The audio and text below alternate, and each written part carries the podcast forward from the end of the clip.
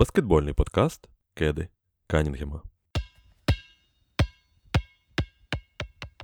Виходжу в парк, там гуляє. Зайон. Я кажу, Зайон. будеш майонез, будеш майонез. Зайон. Гау, гау, каже, Зайон. я не люблю майонез. Гау, гау, каже, Зайон. може Максимальний контракт на 231 мільйон. в тебе єсть. Гау. Судячи за все, саме так відповідають в керівництві Нового Орлеану, і Зайон Вільямсон підписує максимальне продовження контракту на 231 мільйон. Ну, вірніше, це не зовсім там 231, фактично це 190 з чимось там. Стандартне продовження новач... е, контракту новачка. А якщо він там виконує ряд умов, там MVP, діпой, е, збірна сезону, багато всього, тоді він може отримати ще плюс 40 мільйонів. Хоча це вже, як то кажуть, бабуся надвоє сказала. Е, Але тим не менш, не про це. У нас відкривається ринок вільних агентів. Ми будемо говорити саме про те, що ви так довго чекали. Ви чекали 5 днів для того, щоб ну всі більш-менш вже розібралися зі, своїми, зі своїм майбутнім. Там Ейтон плаває досі, і там парочка дур, дурників е, з Шарлот у нас. Один з е, наркотою, інший з побиттям си- сидять. Дві зірки великих. Але ну це вже, мені здається, не суттєво. Тому сьогодні ми можемо сісти і поговорити про те, що нам під ялиночку або під пальмочку, враховуючи, що у нас за вікном літо і жахлива просто спека. Сьогодні можемо поговорити, що нам під пальмочку приніс ринок вільних агентів. Ми це, як завжди, Єгор Старков і Антон Шматько. Антоне, я тебе вітаю. Як твої справи? Привіт, Єгоре, привіт усім слухачам. Дуже радий, що в черговий раз ми будемо спілкуватися про баскетбол, Національну баскетбольну асоціацію, бо справді в нас вже новий сезон, е, як ти казав, на драфті він починається. Зараз він в самому такому початковій стадії е, розгару, так, коли самі цікаві події е, відбуваються, формування команд, і це теж е, має своїх таких улюбленців, фанатів, котрі чекають навіть не ігри регулярки і навіть не драфт, а саме от е, хто куди перейде, хто куди трейданеться. І тому я думаю, в нас є з тобою сьогодні про що поговорити. І, до речі, я також би тоді відразу сказав стосовно не теми Національної баскетбольної асоціації, а про збірну України трошки, яка зараз виступає в кваліфікації на відбір до чемпіонату світу. Е, можливо, дехто знає, можливо, дехто не знає. І для тих, і для тих я цю інформацію хотів би дати, що е, 7 е, липня збірна України о 19 годині буде грати в місті Рига проти збірної Іспанії. Тому, якщо вдруг хтось з вас знаходиться за межами України, а конкретно навіть в Латвії, і може е, потрапити на цю гру, то прийдіть, підтримайте команду, збірну нашу. Я думаю, що їм ця підтримка не буде заважати, бо вони будуть грати проти збірної Іспанії. Заключний матч е, другого етапу відбору на чемпіонат світу. І в разі перемоги збірна України може обійти іспанців і навіть грузинів. І тому, якби, скажімо, дуже великі шанси будуть з першого місця другого етапу вже в третьому пройти на чемпіонат світу, кваліфікуватися. Тому знову ж таки, от такий момент. Наша збірна обіграла і македонців, і грузинів е, якраз в літньому етапі відбору. Свят Михайлюк дуже класно виступав. Тому ще раз, е, друзі, е, дивіться, якщо не можете в Латвії безпосередньо підтримати, то підтримуйте їх, е, наших хлопців, так, хоча б через телевізор, якщо у вас є, звісно, ця можливість. Бо думаю, не всі в курсі, що взагалі збірна України зараз щось грає по баскетболу, але так. І там виступають навіть такі люди, як Свят Михайлюк, який з NBA, і Ісуф Санон, котрий не так давно був вибраний, і ще багато-багато цікавих хлопців. Там, здається, навіть Артем Пустовий, який виступає в Євролізі за Барселону. А, Так, і, по-перше, приєднуюся до твоїх слів і до твого, заклику підтримувати збірну України. І, напевно, це чудовий момент вже сказати. І ну, я не зовсім е, люблю цю фразу, сказати стандартний наш е, про, прогон, але це кожного разу, як я вже казав, е, в будь-якому разі дуже відверто і дуже е, щиро я закликаю підтримувати будь-кого і наші збройні сили, і будь-кого, хто зараз потребує цієї допомоги через ситуацію, яка склалася в Україні в усіх сферах. В Україні йде війна, і через це, звісно, страждають люди навіть не там, де лунають вибухи, хоча вибухи навіть зараз лунають усюди, по всій території України, а, а, України або навіть де не активно ведуться е, такі е, бойові дії. Е, в будь-якому разі, усюди є люди, яким потрібна допомога, які постраждали так чи інакше, і не залишайтеся байдужими. Потрібно цих людей також підтримувати будь-чим, не обов'язково грошима, можна будь-чим, може речами, може допомогою якоюсь е, ручками, будь-чим. Головне залишатися корисним, залишатися небайдужим, і коли як не зараз, ми повинні бути єдиними. Е, ну і власне тепер ми можемо перейти до безпосередньо баскетболу NBA, до теми, задля якої ми сьогодні всі і зібралися тут. Ну і якщо вже почали з Зайона, то Зайон, як і більшість, точніше, як не більшість, а як багато е, досить зірок, підписали максимальні продовження. Тут у нас і Йокіч, і Таунс, і Букер, і Гарленд, е, і Лавін, і ще когось точно забув. Але вже вибачайте мене і Букер, якщо, якщо я сказав. Е, проте, звісно, там менше питань до них, е, що взагалі могло бути. Але ось Зайон це таке до, досить дискусійне питання. Все ж таки людина провела в NBA 85 матчів і отримала за це ну, дуже непоганий такий кусман. Просто нагадаємо, яка реакція була у нас на Бена Сімонса, коли він підписав максимальне продовження контракту, і всі такі, що? Це людина, яка відіграла два сезони в NBA. І там пропустила перша, і перед останнім роком контракту він е, офіційно підписав це продовження. І всі такі, а як це? А, а що це таке взагалі? Е, твориться, а от бачимо, це ще були такі квіточки. А зараз пішли ягідки, такі дуже насичені, дуже такі вже соковиті ягідки у вигляді Зайона Вільямсона. Ну, власне, я, чесно кажучи, при цьому не маю особливих, ну як сказати, не здивований. Да? Питання, звісно, є. У мене попитання по Зайону були навіть коли він був здоровий. Але при цьому, а що міг зробити Новий Орлеан? Не запропонувати йому це продовження. Ну, це також була б дивна справа. Може, у тебе є якісь інші думки з цього приводу? Так, ну, ну спочатку я думав, ти скажеш інсайди, але ні, мене інсайдів е, немає. Тільки з Сан Антоніо, да? Да, навіть в Твіттері не знайшов ніяких інсайдів, не кажучи вже про там якісь інші та Сан Антоніо інсайди. А, але стосовно Зайона, знаєш, є, є цікаві думки, можливо, це просто розмірковування, що все-таки вони ж казали йому. Е, Публічно і через пресу просто журналістам, що вони не збираються давати це максимальне продовження на 5 років. Вони вважають, що Зайон е, ну не те, щоб не награв. Ми розуміємо, що людина, яка отримує так багато травм, і в принципі е, по своєму предікшену щодо драфта вважалося, що може бути бастом за рахунок е, свого тіла, своїх якихось е, ну, такої обмеженої можливості до гри в баскетбол, да, скажімо, то звісно. е, Ну, якби давати такий контракт, враховуючи те, що в NBA це трошки підтвердилось, навіть не трошки, а серйозно підтвердилось, що Зайон просто травматичний, і не факт, що він буде грати саме багато. В його таланті ніхто не сумнівається, але гра, але потрібно тобі виступати набагато більше, ніж 85 ігор в сезон.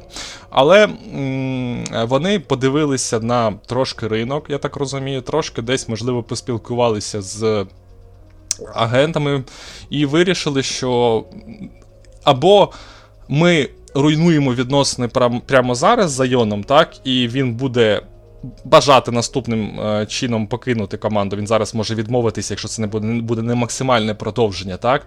І потім там піти з команди sign трейдом. І для Pelicans, вважаючи, що це перший пік, і людина, яка все ж е, ну, видає історичні якісь моменти, напевно, це було нелогічно. Бо ми вже знаємо приклад недавньої історії. А, так, були там Ендрю Байнами, був е, з Портленда, як же звали цього хлопця. Грех Оден.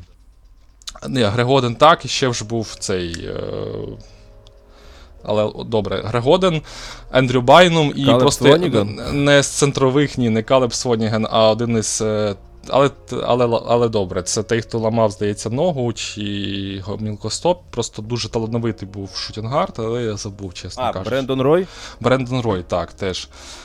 Можливо, не дуже гарний приклад до цього, але теж хотів би додати. Е, Зайон е, він був другим зараз скорером, той, хто там після 85 матчів е, там, да, поступаючись лише Майклу Джордану по набраним балам за 85 ігор, проведених в NBA. Тобто ми розуміємо, що Зайон це людина, яка е, вміє набирати очки. Вона причому використовувалася ще Стеном Ван як forward і теж непогано себе проявляв в цьому аспекті. Тобто десь плеймейкінг навіть розвивався, і можна було сказати, що Зайон може бути дуже різностороннім гравцем, не лише скорером з фарби. А, і Джоель Ембід якраз одна із таких останніх о, прикладів людини, котра також мала великі серйозні труднощі зі здоров'ям на старті, навіть там два сезони повних не грала, потім обмежені хвилини, і потім все одно травмувалась по ходу. Але навіть враховуючи ці всі обставини з травмами, ну ми не скажемо, що Джоель Ембід там не заслуговує свого максимального контракту, чи він там не грав на рівні близькому до MVP. Тому, напевно, надія Пелікан заключається саме в тому, що хоча б е, Зайону вдасться, якщо не зі здоров'ям гарним е, щось е, створити так, зі своєю масою тіла, але хоча б він зможе виступати на тому рівні близькому до MVP, е, щоб допомагати Пеліканс бодай в тих іграх, де він буде здоровий. Тому це рішення воно логічне, враховуючи його талант. Зараз все-таки гроші платять, як і мабуть, раніше більше авансом, аніж за конкретні якісь історії. Так було і з там з Луолом Денгом, умовно, котрий, хоча якраз він то кар'єру свою вже провів, і йому то можна було вже платити за якісь дії, але все одно комусь щось авансом завжди давали. Там. І такі ситуації були не поодинокі. І Зайон, на мою думку, це саме така історія. А чи, на мою думку, він заслуговує і може розкрити свій талант? Я вважаю так. Я є фанатом, можна сказати, Зайона Вільямсона, бо в нього є бажання гри до баскетболу. Тобто це видно, він не та людина, котра, знаєш, е, якось. От от в ньому є запал. Це було ще видно на драфті, коли він там розплакався, коли оця була історія з мамою, яка його а, там в 5 ранку кожен день будила, і він тренувався, тренувався, тренувався день за днем. Він до цього йшов, він до NBA йшов, і він не той, хто там буде, як Джеймс Гарден, грати, гуляти по клубах, тусуватися. Це людина, яка ну, все ж таки більше заточена на баскетбол. А, Проблема там якоїсь його спортивної етики з точки зору тіла, ну це вже таке, знаєш, інше питання. Але те, що людина хоче грати в баскетбол і вона готова розривати, я думаю, що це так. І, і просто потрібно повірити в цей талант, і єдине сподіватися, що цей талант сам себе не зламає знову і знову. Ну так, я з тобою тут згоден, власне, я про що і сказав на самому початку. Тим більше, що так, Зайон Вільямсон це перший пік, це суперзірка. Е, І меді, з медійної точки зору його дуже сильно просували як медійну зірку, як наступне обличчя там покоління, так, наступної генерації баскетболістів. Дуже сильно і в лізі хочуть, щоб так воно і було. Тому я більш ніж впевнений, що більш-менш непоганий сезон виконання Зайона, і вони запхнуть його у третю, хоча б збірну сезону, і буде у нього супер максималка, ота, е, на яку. Про яку ми казали, 231 мільйон. Але мені здається, що зараз десь е, в Аризоні сидить один ще один перший пік драфту, і такий. Сучі діти! Я теж перший пік драфту, я здоровий, я грав, я в фіналі грав. Come on, де мої бабки? Дайте бабки. Я бабки не можу випросити другий рік вже. Ну, в будь-якому разі, мені здається, що десь так реагує на, новину про продовження контракту Зайона Деандре Ейтон, який чекав, чекає, чекає і все ніяк досі не вичекає свого контракту, і йому якраз ніхто не планує, начебто, давати максималку, навіть оферів вже і немає на ринку, е, хто міг би це зробити. Тому досі чекається е, ця розв'язка з Деандре Ейтоном, але про неї ми поговоримо трохи пізніше, коли ми будемо знати більше фактів. А по фактах сьогодні ми проходимося і проходимося до теми, яку всі також досить довго чекали. Найсолодше ми залишимо на трохи пізніше, а поки що скажемо про Нью-Йорк Нікс, про Брансона, про Робінсона, про весь цей, я не знаю, як це назвати, просто неймовірний склад е, самогубців. І Джайлен Брансон підписав 4-річний контракт на 110 мільйонів е, з Нью-Йорк Нікс. Робінсон підписав чотирирічний також контракт на 60 мільйонів, якщо комусь потрібна статистична справка. Там ще Хартенштайна дописали запасного, запасного бігмена. Ну і е, слухай, по-перше, Брансон, ну ми всі розуміли, що все до того йшло, всі приблизно розуміли масштаби цього контракту, всі приблизно розуміли, що так воно і буде. Занадто вже Нью-Йорк відверто розчищав цю платіжну відомість. Але ось я так розумію, п'ятірка Брансон, Фурньє, Барет, Рендл і Робінсон з допомогою Деріка Роуза і там, я не знаю, хто там у нас ще залишився, Хартенштайн і Квіклі з лави для запасних. Це, це що на сході під керівництвом Тома Тібодо? Ось у мене таке питання до тебе.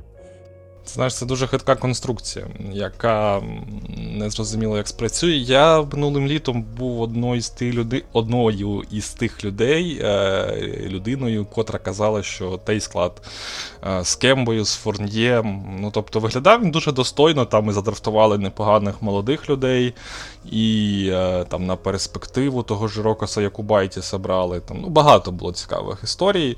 Майлза Макбрайда, і знову ж таки, мені здавалось на той час, що непогано попрацювала команда, і що вона може залітати спокійно в плей-офф, а там, ну хто знає.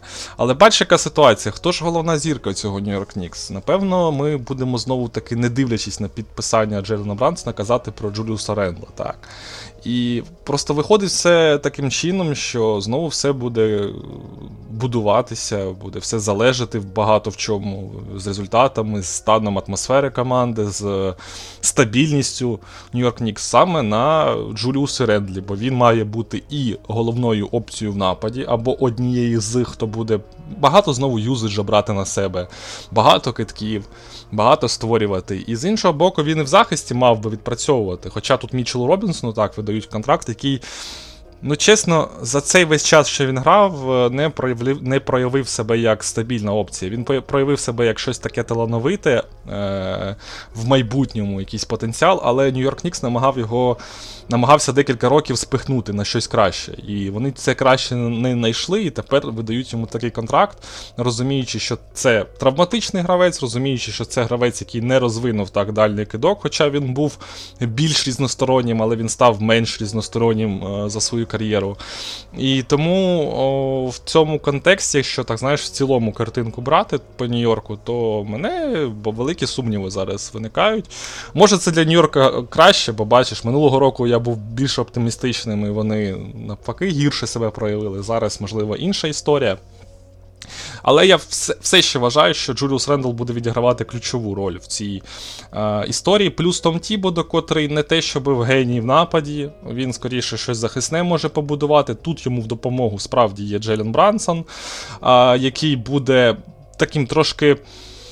Проблематичним, але з іншого боку, він один в один може відзахищатися, він може десь е- за рахунок самовіддачі відіграти. Я думаю, що там ті будуть таких пацанів, як Джелен Брансон, якраз люблять, любить. Е- проте, проте, знову ж таки, Тем Тібодо вже не те, щоб сказати, той тренер, який може контролювати всі ці процеси. Бо, як ми бачили минулого сезону, команда в захисті дуже сильно просіла. Була зроблена ставка не на того гравця. е, Вся схема посипалася, не було балансу в команді, бо набрали одних гравців одного типу і грали з інших гравців зовсім іншого типу. І розлад команди був і в позиційній грі, і в, е, при переходах з нападу до оборони, і навпаки. Тому, якщо брати в цілому картинку, то в мене видається таке бачення, що у Нью-Йорка є знову ж таки схожа ситуація з минулим сезоном. Можливо, воно трошки краще за рахунок просто того, що тут Джейлен Брансон тепер з'являється, і це якби непогана історія. Але мені от було б цікаво твою думку почути на рахунок Джеліна Брансона, бо дивись, виходить, що він себе проявив саме в контрактний рік так здорово. До цього він був просто рольовим гравцем. Але з іншого боку, він отримав великі хвилини вперше в сезоні в контрактний рік і зразу ж. Майже без втрати якості продемонстрував свою гру і навіть у плей-офф був дуже корисним. От як ти вважаєш, це та сама ситуація, коли один рік контрактний, я вистрілюю і все? Чи це все ж таки якийсь прогрес, е, типу, знову ж таки, Джиммі Батлера? Ми ж тут про Тома Тібода говоримо. Чому б не створити нового Джиммі Батлера в виді Джейна Брансона? Як вважаєш? Слухай, я, до речі, по-перше, по-перше, е, я приєднуюся до тебе е, в цій когорті людей, які вірили в Нью-Йорк Нікс минулого року. Мені теж здавалося, що це, власне, ну, нормальна, нормальна команда, з якою можна працювати. Що Кемба Уокер нормально грав в захисній конструкції Кліфорда в Шарлот. Е, Еван Фурнє нормально грав в захисній конструкції, звісно, Кліфорда, але в Орландо. Тобто тут у нас Стів Кліфорд е, 2,0, скажімо так, е, помножене на 2 е, в особі Тома Тібодо. Тому я вірю в те, що тут може е, все спрацювати, але вже за ходом сезону там вже. Ми всі пам'ятаємо, як було. Всіх собак повісили на Кембо Уокера, і судячи з усього, власне, весь план зараз керівництва Нікс в тому, що проблема була тільки в Кембі Уокері. Ми його викинули, замінили його на Джейлена Брансона, і зараз все повинно бути нормально. Ну і звісно, там це я так утрірую, звісно. Але більшою мірою там склад не особливо змінився. Лише замінили Кембо Уокера на Джелена Брансона. Ті ж самі люди підуть в той же самий похід, розраховуючи на те, що зараз все буде абсолютно інакше. І у мене насправді є основи, е, підстави вважати, що у них може е, все. Все статися як потрібно. Мені подобається Джелен Брансон, відповідаючи на твоє питання, я скоріше в його таборі, тому що він так отримував е, менше хвилин в перші свої сезони, але він класно їх відігравав. Це людина, яка, давайте згадувати, він від, від самого початку з драфту прийшов як один з найкращих гравців студентського баскетболу. Якщо я не помиляюсь, чи не найкращий в той сезон він був. Я не пам'ятаю, Нейсміта він отримав чи ні, але був точно в претендентах. Він в Віланові був просто суперлідер. Він за характером своїм лідер. Тобто, як тільки він отримав в минулому сезоні через ковід оці можливості, він їх легко на себе прийняв. Тому я не був здивований, що Джелін Брансон так вистрілив в минулому сезоні. Е, Це скоріше до твоїх слів про те, що це не стільки просто там фактор контрактного року, скоріше просто те, що людина, яка вже мала, вже мала досвід, вже мала навички навіть бути першою зіркою в команді, вона з готовністю їх прийняла, коли така можливість і нагода у неї з'явилася. Зараз е, погоджуюся з тим, що Джелен Брансон це типаж Тома Тібодо набагато більше, ніж Кемба Уокер. За своїм характером, за своєю грою. Це такий, ну. Не, не знаю навіть з ким порівняти його, але ну, ми всі знаємо, хто такий Джелен Брансон. Це лідер і по характеру, і людина, яка впирається завжди у, на, на паркеті. Плюс ще, якщо казати про ігрову модель, це людина, яка буде сильніше набагато навантажувати фарбу, аніж це робив Кемба Уокер тому що Джелен Брансон зі своїм ростом це один з найефективніших гравців по грі в фарбі. Саме безпосередньо я маю на увазі в проходах. Тому і з точки зору гри, і з точки зору характеру, і з точки зору просто ось побудови команди, мені здається, що це може спрацювати у Нью-Йорк Нікс, якщо, звісно, не піде якась. Я навіть не знаю, хвиля, так, як в минулому сезоні, коли начебто все може йти нормально, але потім накривається якась травма, у когось там починається ще якась е, срака, вибачте мене за мою французьку, але ну, скільки разів ми таке бачили, і особливо у виконанні Нью-Йорк Нікс. Там взагалі щось постійно трапляється, і головне зараз перечекати цей момент і або розраховувати, що його не буде. В будь-якому разі, до речі, до речі, вже зараз в ході цієї, цього спічу думаю про те, що Джелен Брансон це трохи страховка і на такий момент. Тому що якщо раптом у когось щось піде не так, Кемба Вокер вже тягнути не міг. Джелен Брансон це якраз людина, яка продемонструвала, що в кризовий момент вона може бути таким one-man army. Да? Е, Хоча і в меншій такій, не Леброн. Але тягнути може. Тому мені здається, що за 100 мільйонів ну, можна. Переплатили так. Це, якщо я не помиляюся, була новина про те, що ледь не найбільша угода з іншою командою тобто з переходом зі зміною команди для гравця, який жодного разу на матчі усіх зірок не бував. Але це 2022 рік. І сьогодні мені вже не здається, що 100 мільйонів це щось велике. Давайте так казати. Е, Я вже надивився на Зайонів Вільямсонів за 200. При тому, що я все чудово розумію, мені здається, що це ну, нормальна угода і е, щось, з чим можна працювати. Проте я, звісно, не бачу в цьому чогось там революційного е, в плані там дійти до фіналу конференції, чи дійти ще кудись, там ще далі, ще якась. е, Контендерство якесь. Тобто тут, е, навіть якщо Джуліус Рендл отдуплиться е, з минулого сезону, ну дуже важко знайти ось ту першу зірку і якийсь суперзірковий потенціал в усьому тріо Брансон, Барретт і Рендл. Це просто міцна команда, яка буде точно пити кров у всіх суперників. І розраховувати на те, що знов таки якось складуться зірки, як позаминулого сезону, що можна буде проскочити кілька раундів, і це буде максимум. А потім вже увімкнеться фактор Нью-Йорку. Так, е, ми будемо розраховувати після вже вдалого якогось сезону. Почнеться стандартна ситуація для Нью-Йорк Нікс, коли всі починають розраховувати там, що зараз і Дюрент до нас захоче, і Леброн захоче до нас, і у нас тут і е, гравці немає жодного гравця на супер там максимальному контракті. Там е, реально Брансон і Рендл отримують по 20 хвостиком. Це в сучасних умовах смішно. Тобто почнеться стандартна оця ситуація, що Нью-Йорк почне будувати великі плани на, на суперзірку, яка захоче обов'язково сюди приїхати, як тільки ця команда продемонструє, що вона конкурентоздатна. Ну що ж, ну мені здається, що план саме такий у Нью-Йорка. Хочеться побажати їм е, успіхів, тому що ну, занадто довго вони вже страждають. Мені навіть е, трошки їх якось хочеться підтримати. Хлопців, е, а ми можемо, напевно, так надовго не зациклюватися на Джеліні Брансоні, на Нью-Йорку. Власне, мені здається, ми свої думки висказали і можемо перейти до головної теми. Ну, для мене це головна тема, тому що ну, Брансон Брансоном, а Руді Гобера обмінюють не кожен день. Давайте так казати. Руді Гобер переїхав у Міннесоту за всі скарби світу. Про це ми ще поговоримо е, в процесі. Якщо казати точно, то це Джаред Вандербілд, Патрік Беверлі, то це е, Малік Бізлі, Леандро Больмаро. Я ще когось забув. Чотири піки першого раунду не захищені. Е, і якщо я не помиляюся, pick swap у них є чи ні. Там просто Так. спочатку була новина, і потім ще е, доповнення до цієї новини були. Але ну, ось така ось така історія. І Руді Гобер з Карлом Ентоні Таунсом будуть в одній команді.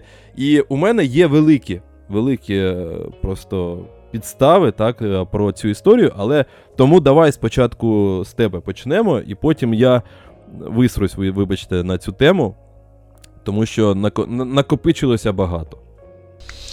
Ой, е, взагалі новина така трошки шокована, особливо для тих, хто, можливо, не супер давно дивиться NBA або не так поглиблено, бо комусь зда- здасться, що ну капець, е, там таун центрового в Міннесоті грав, це ж дві башні, це куди взагалі? В сучасних реаліях НБА, де смолбол, де універсали, а тут е, ви берете таких двох гравців. Для когось це могло б стати шоком, звісно, але болівальники трішки зі стажем. Ті, хто ще бачив воркаут Ен- Ен- Ен- Ентоні Таунса до NBA, ті, хто, можливо, там.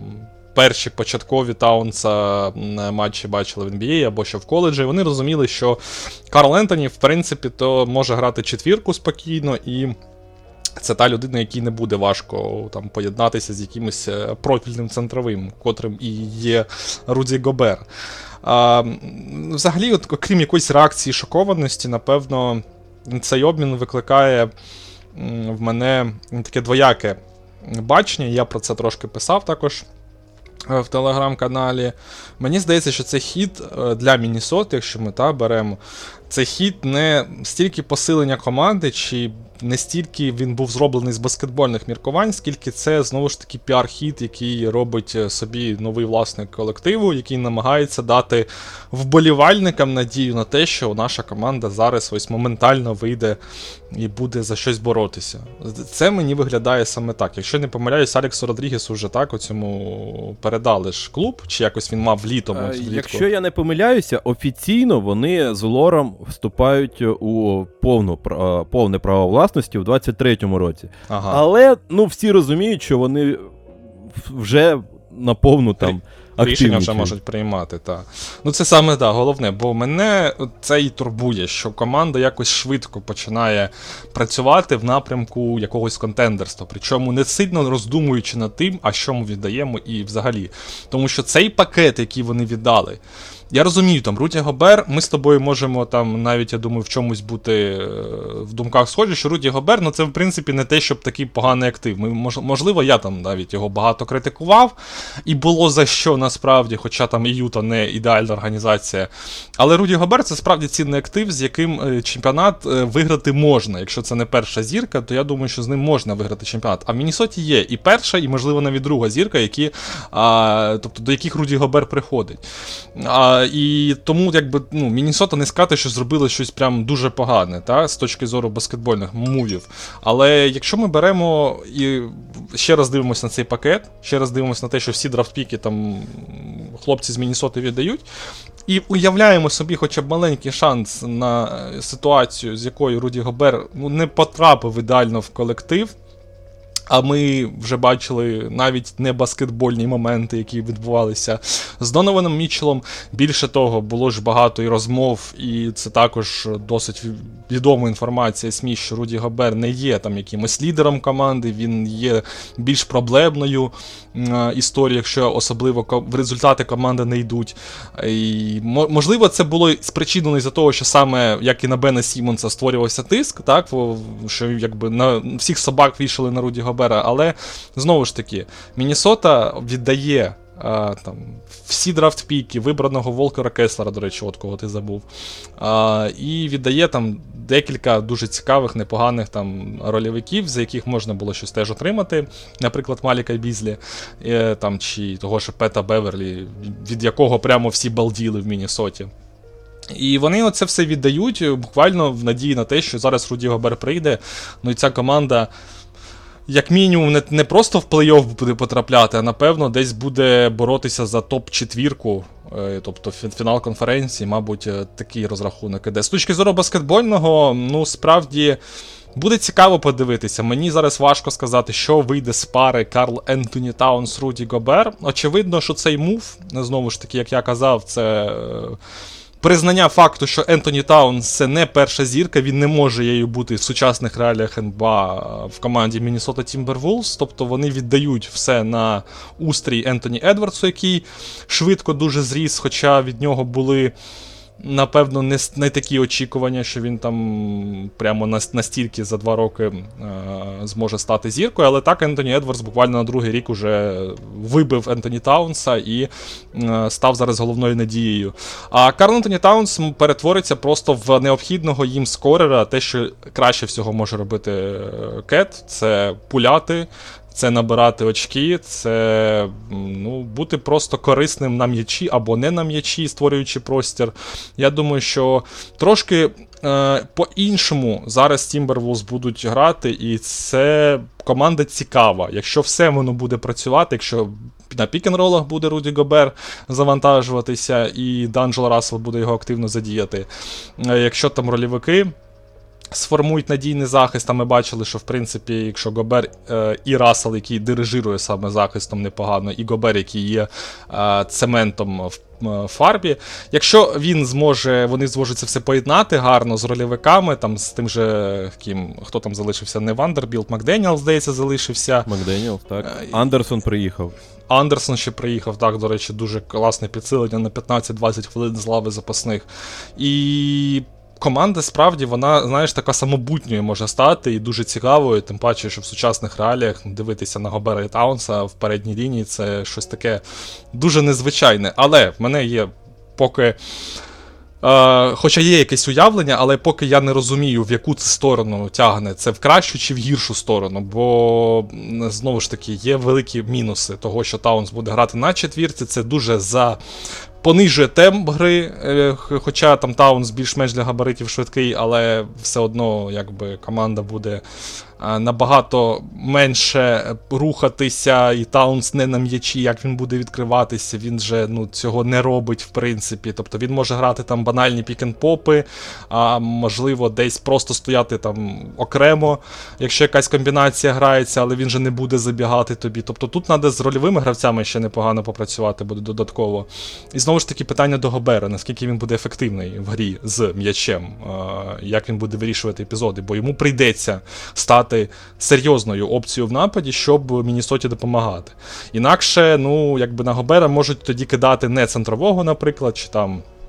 Десь страхувати пізніше, тобто не намагатися Гобера контролювати активно, а більше там знову ж таки на Едвардса і Таунса уходити в акцент. А тоді, якщо це так буде, то тоді сенс взагалі від всіх всіх перебудов. Е, укріпити захист, ну come on.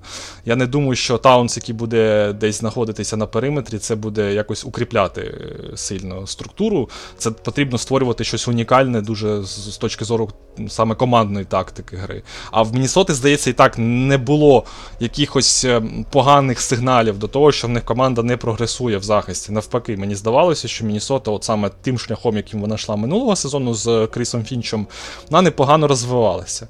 Але оця перетусовка, вона зараз дуже багато змінює, і тренерському штабу не завжди вдається от в таких умовах е, знайти всі шляхи. Тому для Кріса Фінча це теж таке, знаєш, е, Виклик. і- і- іспитання, да, це виклик, який він має пройти і доказати, чи він є справді тренером. Високого рівня на рівні NBA, чи він просто там десь вдало зміг попрацювати з тим матеріалом, який в нього був. Ну, я частково з тобою тільки згоден. Я зараз е, поясню свою позицію. Давайте, друзі, беріть е, каву, заварюйте, сідайте зручніше у крісло чи де ви знаходитесь, тому що я спробую це візуалізувати, так? Е, тому що спочатку, з е, точки зору менеджмента, чому мені здається, що це вдала угода, тому що давайте ми уявимо себе Тімом Коннелі, який тільки но прийшов на позицію президента клубу, найбільш високооплачуваного, якщо я не помиляюся, зараз в NBA. Він одразу ж, судячи з е, розрахунків, з інсайдів, почав активно педалювати цей трейд. Е, Гобера, тому ще у ніч драфту, якщо я не помиляюся, тому це був від початку, я так розумію, план. Е, ще проговорений давно, і це не просто ситуація. Е, Я що хотів, хотів е, пояснити: уявімо собі, що ми Тім Конелі, перед нами ми сидимо в своєму кабінеті, і перед нами на ось цій там офісній дошці магнітній розписані три варіанти, що можна робити. У вас є команда Minnesota Timberwolves, яка при, тому, що досить молода, при цьому все одно з неї вижали майже максимум в минулому сезоні з того, що вона могла робити. І е, система була дуже важлив, важливою складовою в успіху команди. Що можна робити далі? Перший пункт, перша стрілочка це, власне, нічого не робити. Власне, розраховувати на те, що Ентоні Едвардс продовжить е, зві- природньо якось е, прогресувати і допрогресує до рівня якоїсь там суперзірки, top tier 5. Tier 5 десь, е, яка буде вирішувати абсолютно все, і яка буде імпактити просто неймовірно, і витягати команду на якийсь абсолютно принципово інший рівень, сама по собі без е, прогресу в оточенні, ну точніше, з тим самим, просто якісним оточенням. В такому разі піки просто там підуть на рольових гравців, тому що ви будете грати в плей-офф, і ці піки будуть там 17, 18, 23, 22, щось типу такого. А, другий варіант це, власне, в, я не знаю, як е, вмовити двох молодих зірок команди потанкувати ще сезон, які хочуть вигравати, вмовити їх потанкувати задля того, щоб отримати там ще вамбаньяму якогось чи ще когось, додати виключний ще якийсь талант, завантажитися їм вже цього разу по повній і розраховувати на те, що ось це ядро вже з Едвардсом там і Вамбаньямою. Я не знаю знов таки, я навіть не дивився, хто там ще є на цьому драфті. Я просто всіх умовно називаю Вамбаньямою. Е, і якщо це ядро, воно буде прогресувати далі, і тепер вже вон, ми підемо вверх. І тепер точно нам вистачить таланту для цього. І третій пункт е, це щось робити. Зараз робити якийсь серйозний, сильний мув. І робити це потрібно саме зараз, поки у Ентоні Едвардса ще два роки смішного дитячого контракту, а він вже грає як зірка. Тому що це насправді кейс дуже і дуже рідкий, коли команда отримує таку можливість. Тому що ну, найчастіше це трапляється вже коли ваша молода зірка підписує продовження. Привіт, Зайон. Привіт, всі інші. У кращому випадку, як у Мемфіса з Морентом. Тут ми отримуємо Ентоні Едвардса, який на другий же рік став лідером команди, став е, гравцем, який вже допомагає реально як зірка в плей-офф. Тому ну, було б злочинно, як мені здається, не використовувати це як е, економічний, економічну складову через те, що у вас фактично ваша зірка на смішних грошах грає. Е, тому робити щось було потрібно зараз. Ми збираємо свої е, активи і розуміємо, що там насправді ніфіга нема. Якщо ми далі боремося, а навіть якщо ми нічого не зробимо, Міннесота, скоріш за все, в нашому пункті 1 е, буде боротися і. Піки наші вони будуть ну приблизно нічого. Якщо ми зайдемо в Бруклін, вони нам скажуть за Дюрантом, я маю на увазі. Вони нам скажуть до побачення, тому що з цих піків ми точно в топі вибирати не будемо жодного разу. А ваші Вандербілти, Беверлі і всі інші нам не потрібні. Тобто жодного о, зіркового потенціалу в цьому пакеті немає. Абсолютно. Ну, ми розуміємо, що може бути там Джиммі Батлер під 20 якимось там піком обраний, або Руді Гобер під 27, але вірогідність цього 1 до 6-5. Так, е, якщо подивитися на будь-яку команду, на їх вибори на драфті і що вони там вибирали в 20-х піках. Е, тому фактично навіть це не пакет за Ентоні Девіса, де були вже реальні топ-піки, які проявили себе Інгрем та е, Лонзо Бол, які вже там були більш-менш стабільними. так? Їх можна було докрутити. Це, Це вже топ-піки. Це не піки, це не там пакет за навіть за Пола Джорджа, де шай був. Тобто тут взагалі немає фактично на сьогоднішній день зіркового потенціалу. Е, навіть Макденіелса е, я ось читав, що Дені Ейндж з Юти е, активно протаскував усіма правдами і неправдами в цей пакет Макденіелса. І при цьому Міннесота вирішила, що краще ми докинемо ще пік, аніж віддамо вже готового. І ну, Макденіелс можна вірити, можна не вірити в його прогрес, але це вже готовий гравець, це не Тайлер Лідон, якого можна вибрати під uh, якимось таким піком. Погуглити, хто це. І мені здається, що це нормальний пакет. Тим більше, що якщо команда підсилюється, ці піки перестають взагалі бути якимось зірковим потенціалом в вашому обмінному е, значенні. Тому, що ви збираєтесь, збираєтесь з ними робити, це те ж саме, що і у Атланти, тільки в більшій мірі. Е, що у Атланти з Треєм Янгом, що тут з Ентоні Едвардсом та Таунсом, для чого вони вам? Щоб в 27-му році вибрати якогось суперталановитого новачка і Е, почекати ще два роки, поки він виросте, а до того моменту. Трей Янг е, та не знаю, там Едвардс з Таунсом будуть щось там намагатися робити. Ну, щоб що? Щоб що вони потрібні? Дивись, я можу тобі відразу тоді відповісти. У нас, можливо, не буде там дискусії такої великої, але справді, от в NBA навіть у менеджерів є така історія. З одного боку, ці піки вони ж тобі не потрібні для вибору. Вони просто залишають тобі вікно можливостей, в разі чого. Знову ж таки, ти правильно сказав, що можна якогось рольовика докинути. Або якщо щось погано буде лежати, десь у когось щось, ну, якогось дуже непоганого гравця, просто не виходить якійсь команді досвідченого. Наприклад, якийсь умовний Ерік Гордон як шутер, так, якого Філадельфія там намагається весь цей час виміняти. Там Чи ще хтось, чи ще хтось. І от твоя команда, от їй не вистачає якогось клаптику, як контендеру. Мені здається, саме от тоді піки мають дуже і дуже велику цінність. Так. Один навіть пік першого раунду. І от Мінісота, розумієш, вона себе повела як команда, яка. Каже, що Руді Гобер це та людина, яка буде давати нам там 20 плюс 20 плюс 5, е, яка буде витаскувати нас е, в фінали конференції, і нам не потрібен навіть Джаред Вандербілд, який був тут супер корисною людиною, яка робила дуже багато для цієї Мінісоти, саме в тій комплектації, які вона знаходилась. Тобто для мене історія, е, от чому я, наприклад, так е, трошки критично десь підходжу до цієї сторони, тому що на Гобера робиться дуже велика ставка, і ми бачили, що виходить з Гобером, і на якого робиться велика ставка в Юті. А Юті, наприклад, оці піки, якщо брати, вони ж теж не шукають зірку. Їм не їм потрібно просто мати а якихось непоганих гравців з цього трейду, рольовиків, яких теж дуже важко інколи знаходити ті гравці, на яких буде щось триматися в команді. І знову ж таки, ми можемо.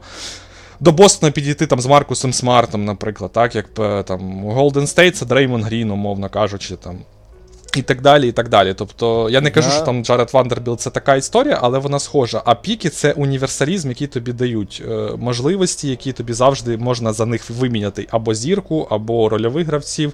Тобто, в мене просто складається саме бачення, що за Гобера віддали дуже багато в цьому Ну, трейді. слухай, я до того, що, ну, по-перше, навіть е, за рольових, ну, там питання, чи потрібен е, саме такий пік, але в, е, в- знов таки, навіть якщо так, Ерік Гордон не вирішить ніяких проблем Міннесоти, і він не підніме їх на принципово інший рівень. Тобто Міннесоті потрібно було, вони розуміли, що у нас є певний рівень, і єдиний момент, за який ми можемо чіплятися, це прогрес е, Едвардса. Або нам потрібен і прогрес Едвардса, і якийсь зірковий або суперзірковий буст. Тобто Еріків Гордонів сюди можна набрати, і Джаретів Вандербілтів. Ну насправді, ось Джарета Вандербілта забрали за з Бізлі, тоді просто підібрали, скажімо так. І е, власне таких гравців можна вирощувати пачками самим. А якщо буде потрібно, то взагалі знайти серед ветеранів. А ось такого гравця, як Гобер, ти вже не знайдеш так дешево і е, не знайдеш без залучення, залучення суперзіркового потенціалу у своєму пакеті. Тому що той же, той же Бруклін одразу ж заходив в будь-які розмови. Ми хочемо Едвардса в за Дюрента. І до побачення, ми не хочемо більше нічого. А отримати трикратного так, гравця, е, захисного гравця року за без залучення будь-якого суперзіркового потенціалу, мене, ме- мені здається, це непогано, тому що ну, Вандербілтів можна кліпати пачками, як це робить Мемфіс, наприклад. Е, і ну, це вже більш-менш нормально. І піки дру... можна знайти за піки другого раунду е, потрібних рольових гравців, як це відбувається в будь-який дедлайн. А піки другого раунду можна купити за кеш. Тобто е, варіантів багато. Єдиний варіант, при якому ти не знайдеш альтернатив, це суперзірки. І за суперзірку, і, або за зірку, ну, хто як оцінює Руді, ти, не, от, ти взагалі не знайдеш пакета без з отакою цінністю для суперзіркового. Для будь-якого іншого, ну, можливо, так. А будь-яка інша команда, у якої є зірка, і, і до якої ти зайдеш з таким пакетом, скаже: ні, давайте Едвардса. Ну, або найкращого з ваших молодих гравців. Тобто, якщо це там Новий Орлеан, ми захочемо Зайона. Ну, це, це, я так, знаєш, е, з голови взяв. Тобто, якщо Х'юстон, це Грін або там е, Сміт. Тобто, а тут е, від вас навіть не попросили жодної, жодної компенсації. Ви захистили і ще й Макденіелса, і ще й залишили. Ну, Кеслер Едвардс. е, Ой, Кеслер.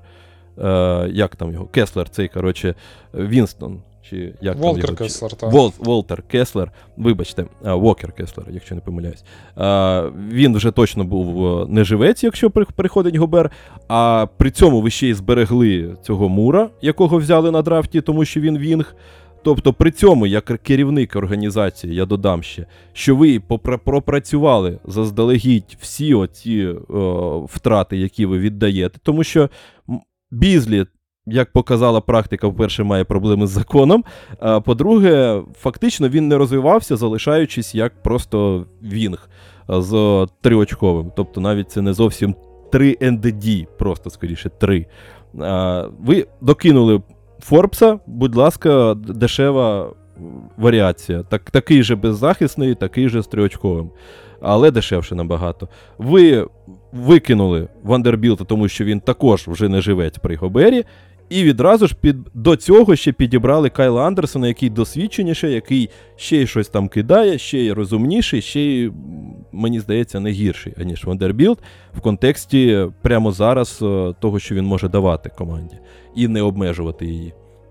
Який, до речі, грав проти вас в плей-офф тільки що. Е, тому і ще й команда пропрацювала, і ще й зберегла свої найголовніші активи, фактично Макденіелса і Мура, в тій ситуації, які могла б віддати. І е, при цьому ще якось там компенсувала те, що віддає. Єдина проблема зараз, е, переходячи до ігрової складової, це, напевно, тільки відсутність Беверлі, тому що він дуже важливу роль дійсно відігравав, тому що Деанджело Рассел це взагалі не стопер, але, скоріше за все, цим стопером буде Макденіелс, як це було в плей-офф. При цьому, ось тут вже я трошки зачеплю Юту, і мені здається, я буду захищати Руді Гобера. Я багато це робив в минулому сезоні, за що отримував, і зараз продовжую це робити, як мінімум через те, що Юта нічого не робила для Гобера. А задля того, щоб його якось розвантажити, так, і е, врятувати. Так. Якщо взяти приклад Ніколи Йокіча, вони, по-перше, у них рівно однакові з витяги в плей-офф, там од- один раз до, до фіналу конфі дійшов. А, і при цьому ми кажемо, що Нікола Йокіч це людина, яка страждає без партнерів, а Руді Гобер це винуватець цього і вся. Е, і е, якась проблема жахі- жахіття в плей-офф. При тому, що я це не кажу, що це однакові гравці, просто вони обмежені в тому чи іншому плані. Один в атакуючому, атакуючому, інший в захисному. Але при цьому Денвер робить все для Йокіча, щоб замаскувати будь-які його слабкості. Потрібні шутери, будь ласка, потрібен ще один захисний тобі і рімранер в атаці, і захисний і страхувальний гравець в особі Гордона. Візьмемо, притягнемо, переплатимо йому без проблем. Будемо робити все, що потрібно Йокічу, аби йому було комфортно грати, аби його слабкі сторони, навіть при тому, що він прогресує там як захисник, аби вони не лізли наверх. Юта, у них є якісь гравці периметру, які можуть е, лізти під заслонами? Ні. У них є якісь е, страху, страхуючі гравці? Богданович, е, четвертий номер у вас е, ваш страхуючий гравець, який у випадку чого повинен страхувати десь там під кільцем. Тобто ви кидаєте самого Гобера на те, що він сам буде все вирішувати в будь-якому в будь-якій незрозумілій ситуації, і, і, і до побачення. Тобто, ну окей, у вас там Оніл був, але він також перестав прогресувати через те, що масу набрав. Тобто, Юта взагалі кинула все на Гобера, і у підсумку якось так іще й спільнота повісила всіх собак на Руді Гобера, тому що просто через е, таку систему на нього е, його слабкі сторони почали вилізати. Е, але при цьому у Міннесоти якраз ситуація значно краща. Тут і Вінги є, які можуть. Не знаю, якщо за руки, за руки візьмуться, там можливо обійдуть е, увесь е, паркет, тому що там і Андерсон, і Едвардс, і Макденіелс, всі довгорукі, всі більш-менш захисні. Е, Тут тобі і Таунс, який може. Знов таки, якось же ж грають Адамс і Джексон, при тому, що Джексон теж не любить грати на периметрі. Бо а нафіга йому колотушка його. Е, тобто, це можливо, як мені здається, і при цьому Руді Гобер дасть цій команді А захист під кільцем, чого не вистачало в минулому сезоні, якраз чи не єдиний, і не, чи не єдина вада цієї Мінісоти, е, що під кільцем команда просідала жахливо, тому що Таунс не захисник фарби, і Таунс е, набагато краще навіть захищається в полі, тому що він схуд, але при цьому знов-таки він не може. Бачиш, як все чіпляється в Міннесоті, при цьому він схуд, він не може грати нормально в фарбі в атаці, тому що він вже не так продавлює, він вже не так е, задавлює, і він е, перестав навіть в постапи лізти в минулому сезоні. Е, Тому мені здається, що Гобер може сюди влізти. Тут і оточення більш якісно підходить під Гобера, тому що воно компенсує трошки його вади, тому що тут абсолютно всі, напевно, можуть заблочити, якщо Гобер вийде в поле, і підстрахувати під кільцем. І при цьому всі довгорукі, якщо потрібно, можуть е, лазити під заслонами, як е, окрім Расела. А, а сам Гобер може дати тут і захист кільця, і потрібні скріни, які вже не може давати схудлий Таунс. А Раселу потрібні вони, тому що він повільний гард, і йому потрібні пік-н-роли. І, е, і якісь там е, ще навантаження фарбу. Я, чесно кажучи, не думаю, що від нього будуть вимагати 20 плюс 20. Скоріше, якщо він тут буде давати ту ж продуктивність, що і в Юті, цього вистачить, аби Міннесота була там, ну, як мінімум, е, в четвірці в регулярці. А для Міннесоти це взагалі буде дуже круто. Давайте згадувати, що це Міннесота, come on. Дюран сюди і не приїхав би. А, а по-друге, а в плей-офф вже знов таки, мені здається, що як мінімум ми дуже швидко і без е, потрібного вникнення, так, е, починаємо кліпати ярлики на Гобера. Я би подивився реально в цьому сезоні, як мінімум, хоча б. На нього в іншій системі, в системі, яка буде працювати на нього, на, то, на те, щоб е, е, маскувати його слабкі сторони. І е, наскільки інакше, чи буде він виглядати інакше, мені здається, що це буде трошки по-іншому. В будь-якому разі, мені здається, що і клуб зробив ну, більш-менш нормальний мув. Тому що і в, в час цей потрібно було вкластися, повторюся. І за супер, як за, за зірку ви віддали незірковий пакет. А, і плюс Гобер досить непогано може тут вписатися, і команда йому підходить теоретично, і він їй. А, але, звісно, я тут нікого не буду намагатися, там, не знаю, пере, пере, Переконувати, напевно. Переконувати, господи, господи, це я бачиш, так е, вивалював цей, цей спіч про Гобера, що у мене взагалі все з голови повилітало. Нікому, нікого не буду переконувати, але ну, я більш позитивний в цьому плані, і мені здається, що ну, для, тим більше для такої команди, як Міннесота, це трейд, ну. Нормальний, да? а, який ще й може щось вам дати. Ну, не знаю. Так, да, дивись, тоді я, якщо цей до висновків можна переходити, якщо там Так, ти- так, так. Я, я все, я закінчив свій спіч. Добре. Бо я, можливо, там тебе думав, що в чомусь переб'ю. Е, я ну, теж вважаю, що це класний трейд для Міннесоти, бо, блін, ну вони стали сильніше. І те, що ти кажеш там про топ-4, ну це справді не виглядає якась нереальність, так? Якщо особливо там все, ну, все буде так, як, наприклад, я собі уявляю, то ця топ-4 дуже реалістично виглядає. І я навіть коли там оцінки так умовно видавав за цей трейд, то я поставив е, 4 з плюсом, умовно кажучи, Міннесоті. І я вважаю, що 4 з плюсом ну, це тебе робить як мінімум сильніше на папері. А це вже не, не. І справді не було від, віддані жодні активи з ключових. Тобто, в нас є молоді. Е, Відносно молодий Таунс, якому 26 років, там, да, і він зараз в пікі своєму буде знаходитися Гобера, якого не отримують. В принципі, він ще ж не старий, йому тільки тільки 30 виповнилося, і це людина, яка теж має бути в розквіті сил.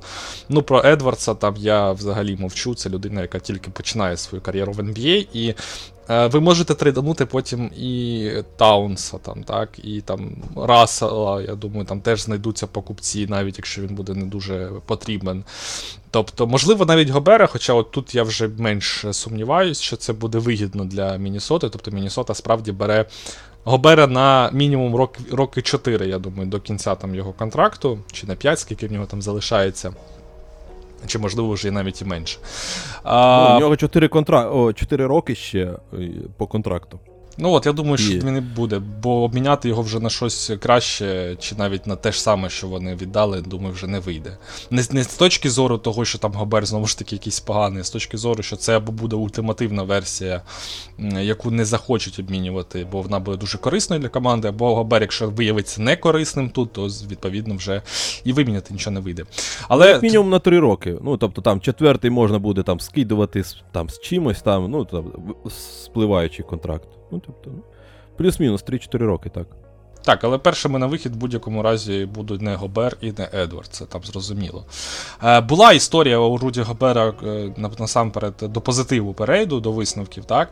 Е, на Олімпійських іграх, наприклад, минулих там чемпіонат світу, якщо згадувати з Францією, коли він грав від якраз гардів. Ти, до речі, знову ж таки класну історію з Расселом сказав, бо я згадую е, Бруклін Кеді Аткінсона, згадую той самий момент, коли е, Данджело Рассел поїхав на матч е, всіх зірок. І справді там е, дуже непогано він, він заслонів грав, і там середня дистанція десь знаходив собі простір за допомогою партнерів по команді. І там грамотної тактики, грамотної гри бігів. На той момент там здається, що Джаред Аллен то мав бути в І Брукліні. Ален, я тобі більше скажу.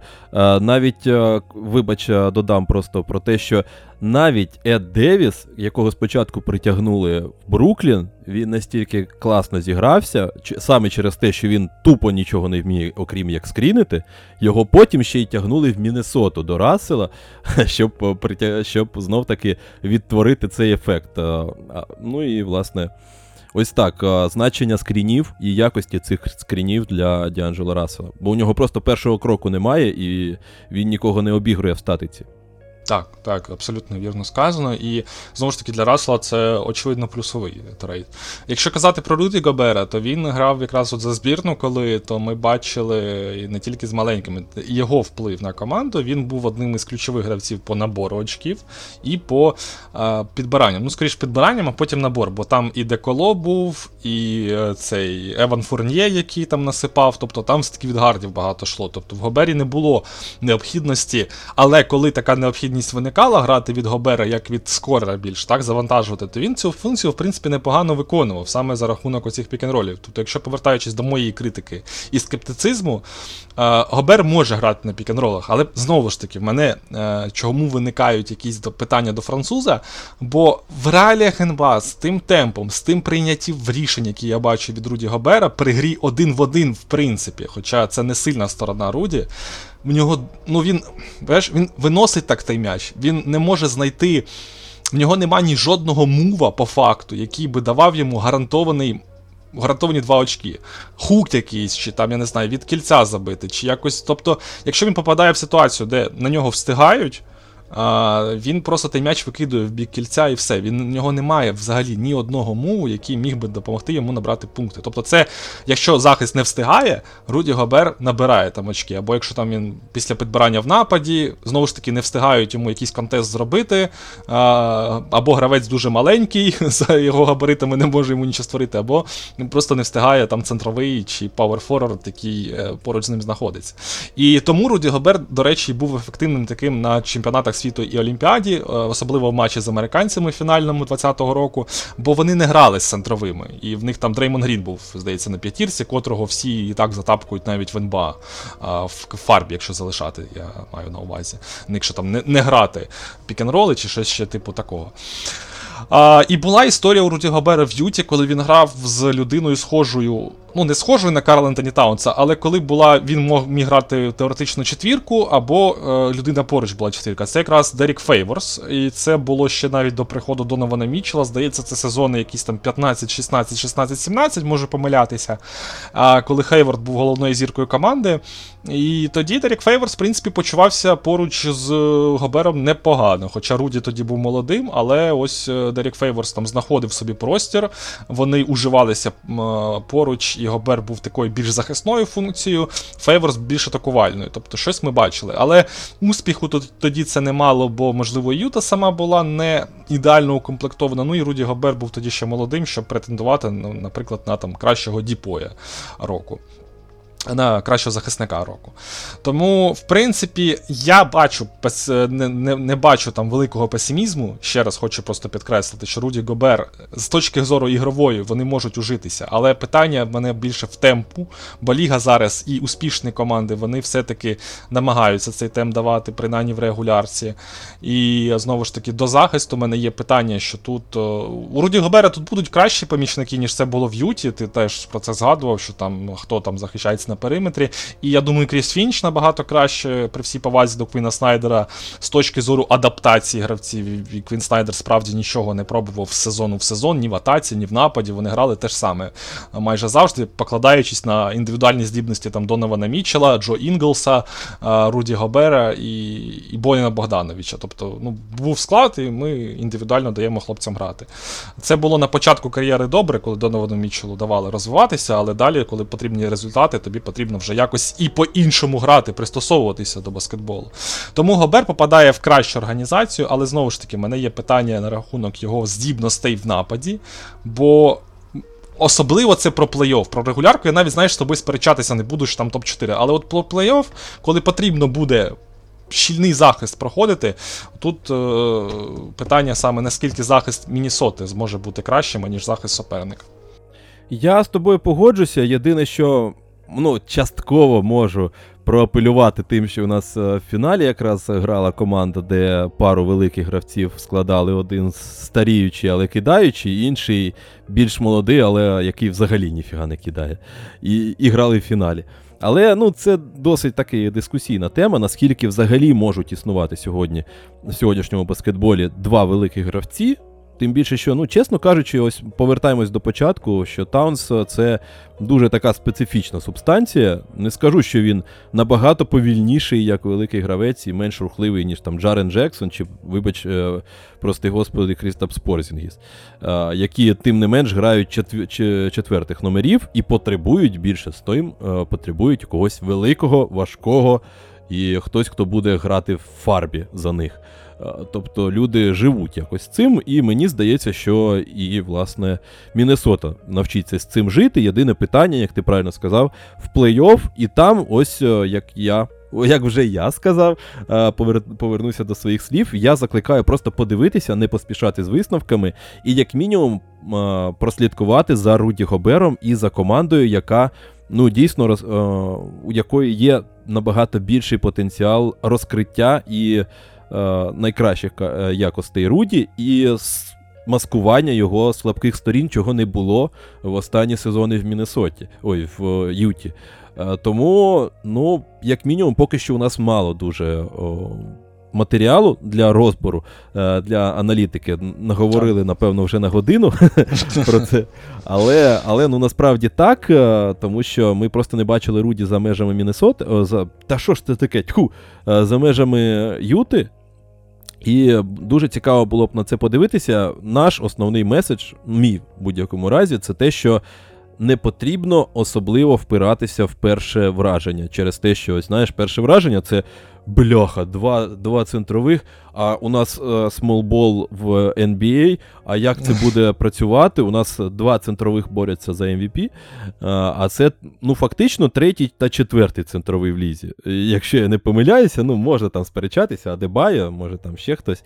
Але ну фактично є. Це 100%. 100%. Бо ми ж не тренери з тобою в будь-якому разі. Не нам це будувати, не нам вирішувати, як там буде таун з Гобером грати. Це правда, правда. Тому я згоден з тобою. Так.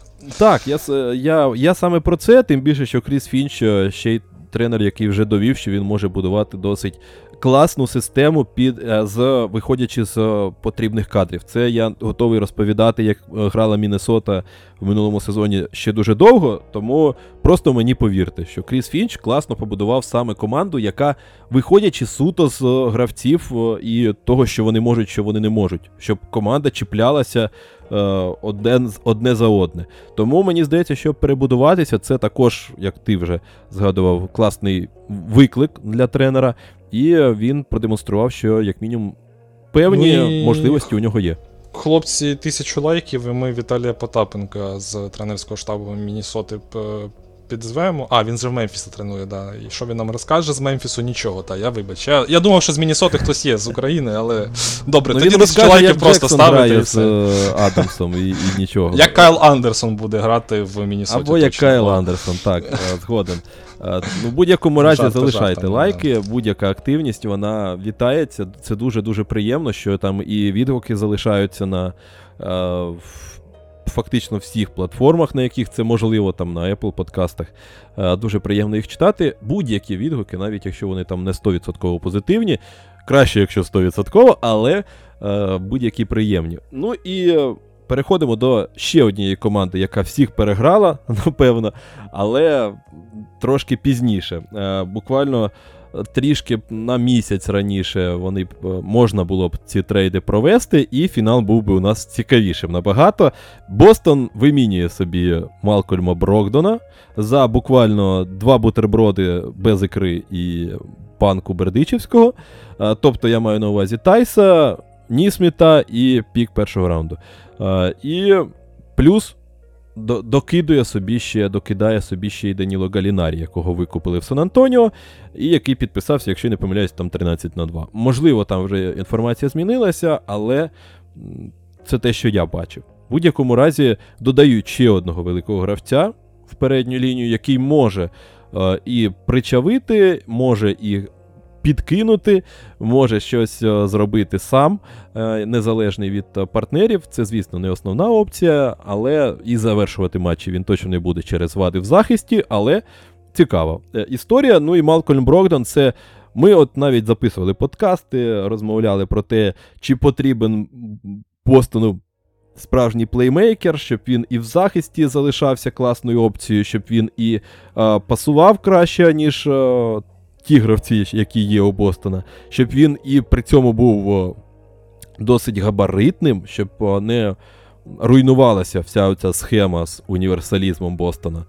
І, власне, чи не, ідеаль... не, найбільш ідеальний варіант Бостон обрав, та ще й з за смішну ціну. Як всі вже прийшли до висновку, можна чи можна, ось, е, до речі, питання, е, за, закрити очі на медкарту Малкольма.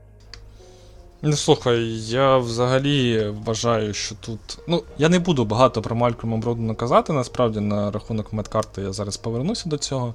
Е, Мене просто, знову ж таки, по його саме грі не дуже чітке уявлення. Те, що просто Бостону вдалося обміняти його за такі активи, це, звісно, робить команду Celtics сильніше. Це факт, і це з цим сперечатися буде дуже-дуже дурно. Е, І це класна робота, знову ж таки, Бреда Стівенса. Проте, якщо брати з самого Малькольма Бродена, як гравця, який має там. Уявлення у когось, там, я не знаю, Малькольма Брогдана, можливо, Мілуокі Бакс, часів там його ще приходу, першого саме сезону, там, не, ну не першого, чи першого, він же в першому сезоні виграв статуетку якраз новачка року, чи не Так, так, так. Тоді якраз з Беном Сімонсом та сама історія була, наскільки пам'ятаю. І потім так були ще непогані якісь історії в регулярці. Вибач, тоді, здається, якщо я не помиляюся, з Ембідом була історія. Е, бо він там 30 матчів зігра... е, зіграв, е, а і йому не дали, тому що він зіграв 30 матчів, а дали Малкольму Брогдону. Сімонс це на, на наступний, якщо я не помиляюсь, сезон був. Можливо, так. Бо тоді це ще була історія, що один із самих таких непопулярних, скажімо, новачків року був.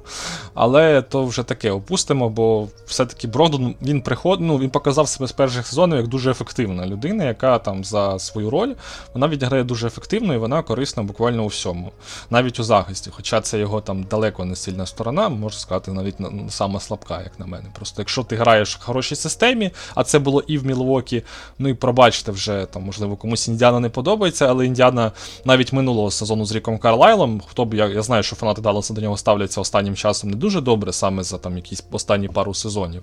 Але, хоча Рік Карлайл, якби це легенда, напевно, для Далласа, і я не знаю. Тут, можливо, но, новоприбувші вболівальники Далласа його не, не цінують, але якби він зробив дуже багато, і в нього дуже цікава система баскетболу саме в нападі, і цікаво, що з цієї системи нападу дуже сильно вилетів Малькольм Брогдон, його Тайріс Халібортон просто з'їв з потрохами.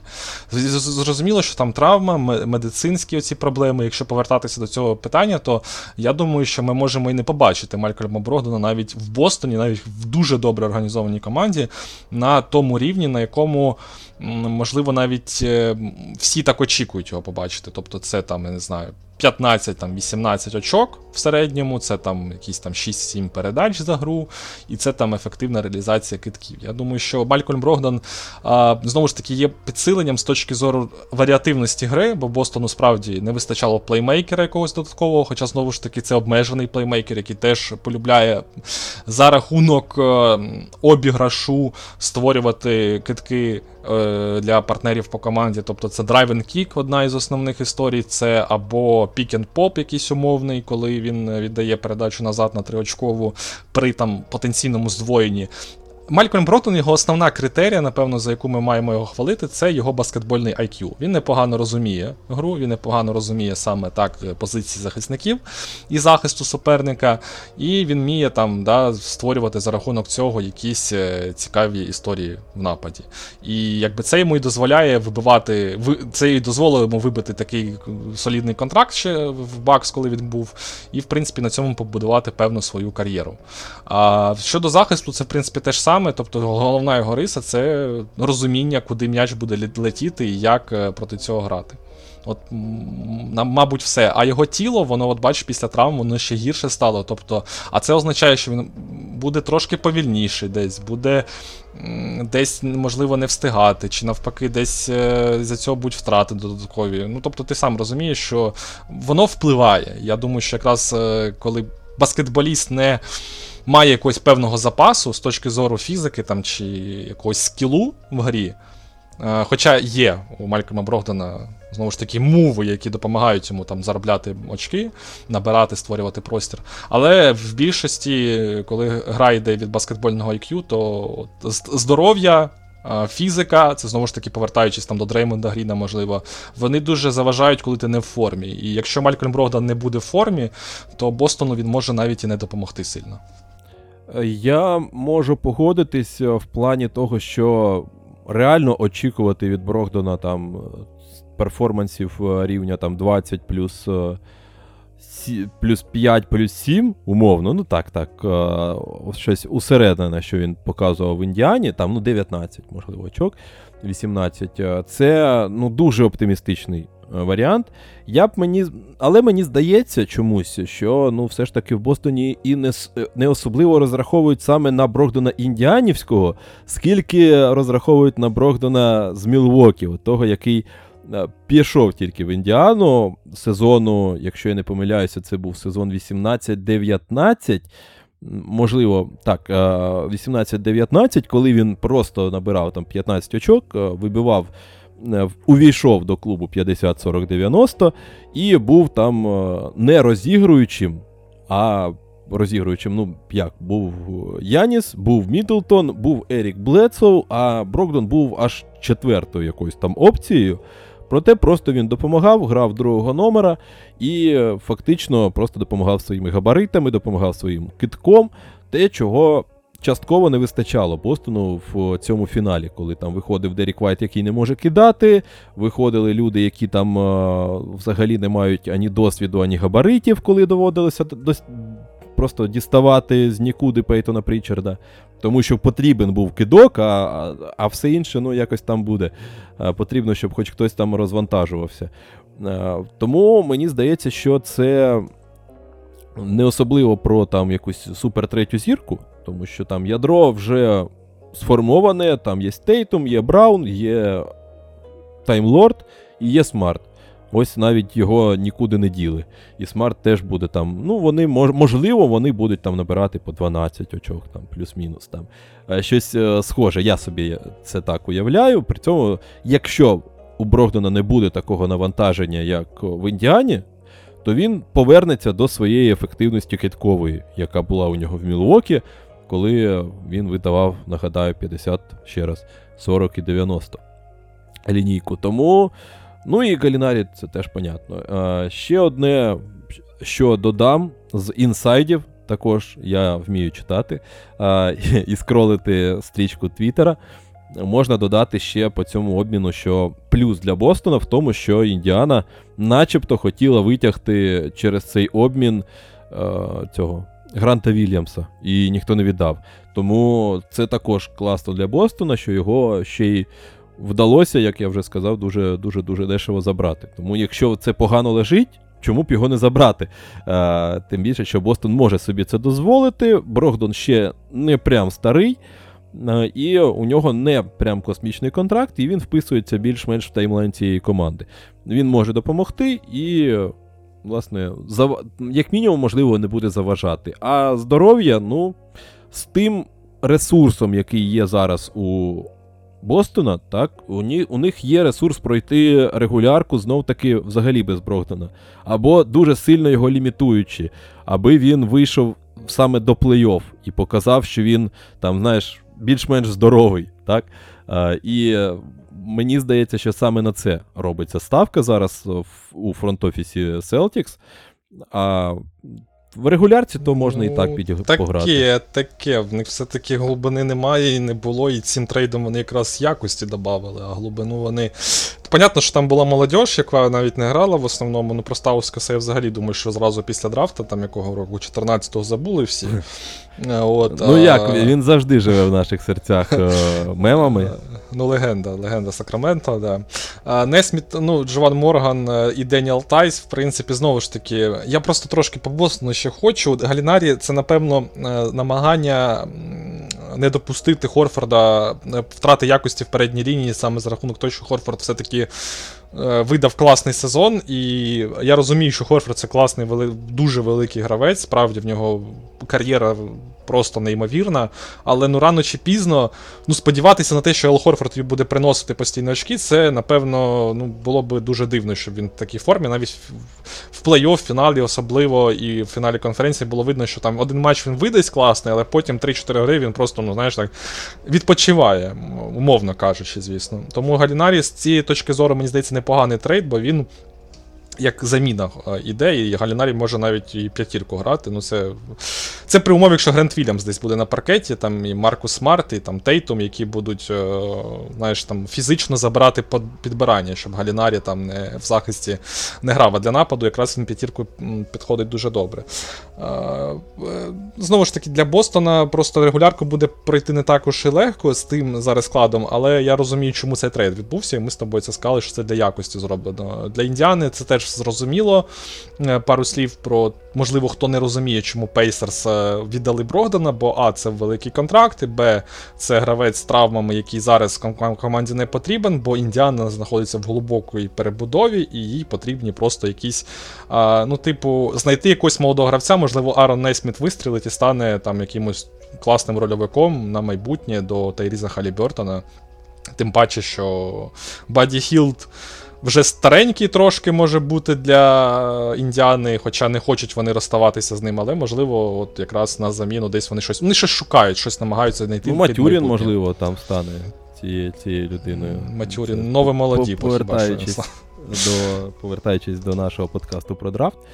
Е, ну так, я згоден. Як як мені здається, ще плюс до того, що вони просто хотіли скинути для Індіани, це вже не класний контракт. Їм на на наступні три роки тут Брогдон не, не потрібен вже точно. А враховуючи те, що ставки вже точно помінялися, і там у вас Халібертони будуть з м'ячами і Матюріни будуть отримувати свої е, хвилинки, е, то точно Халібертон не підвищиться в ціні. Е, і тому потрібно було хоча б цей контракт їм скинути кудись. А а Бостон вже підвернувся.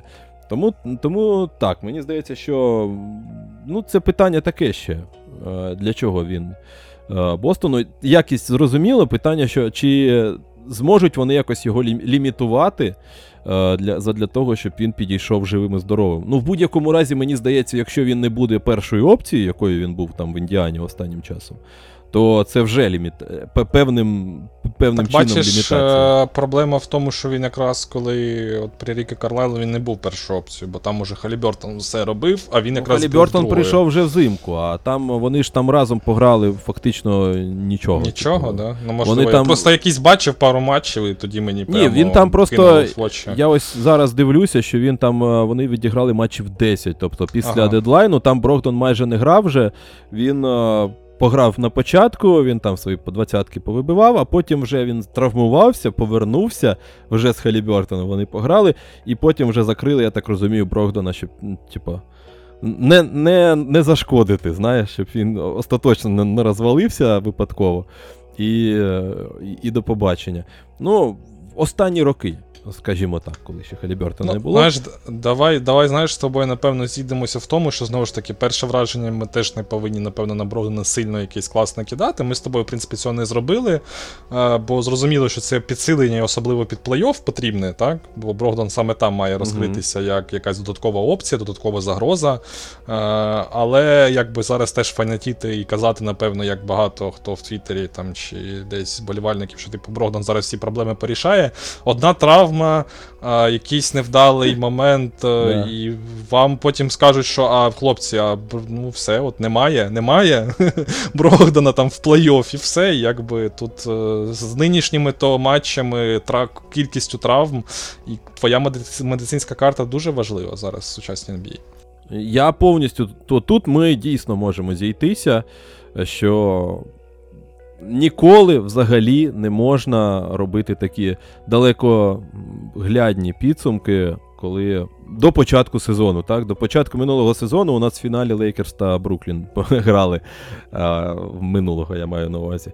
А он бачите, де вони зараз і що вони роблять. Обговорюють обмін Ірвінга на Весбрука з, з, з додатками.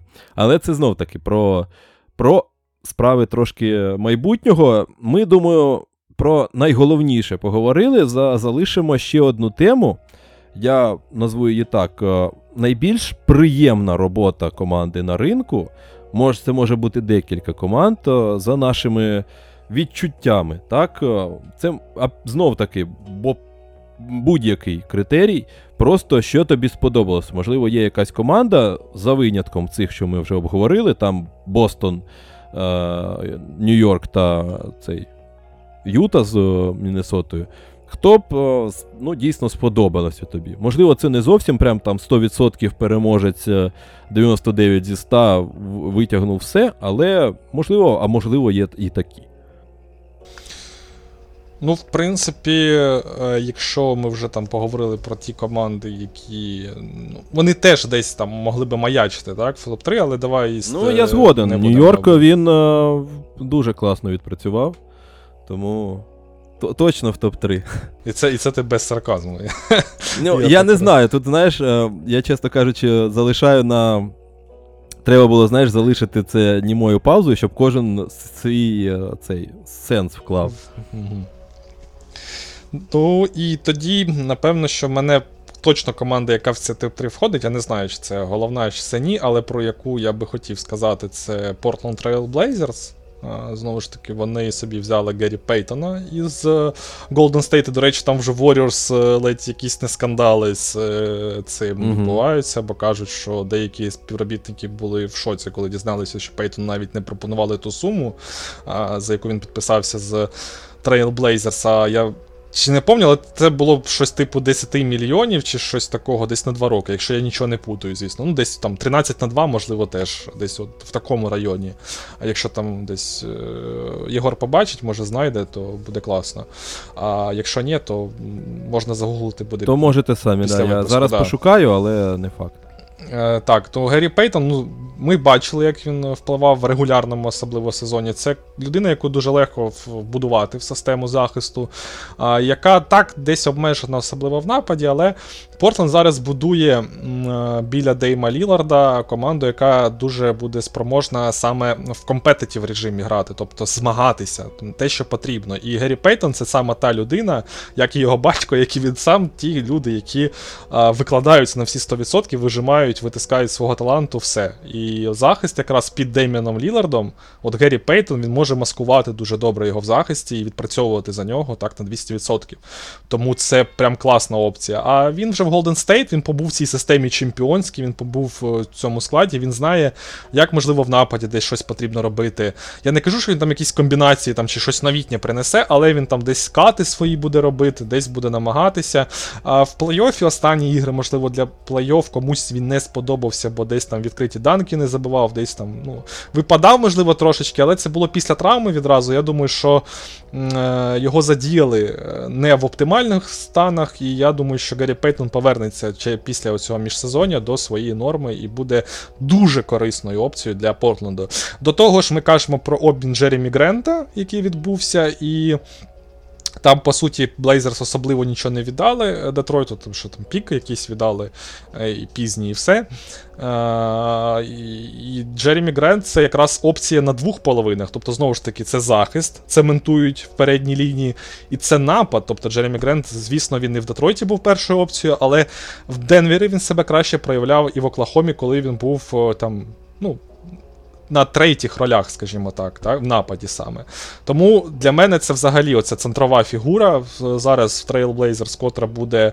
е, ну, Знову ж таки, тим Дреймондом Гріном Golden State, якщо ми вже так багато до них будемо підходити порівнювати, але вибачте, не можу, ну бо це один із тих людей, на, на якому там тримається щось. Але при цьому Джеремі Грент якраз то в нападі ще буде давати дуже багато а, за рахунок своїх китків.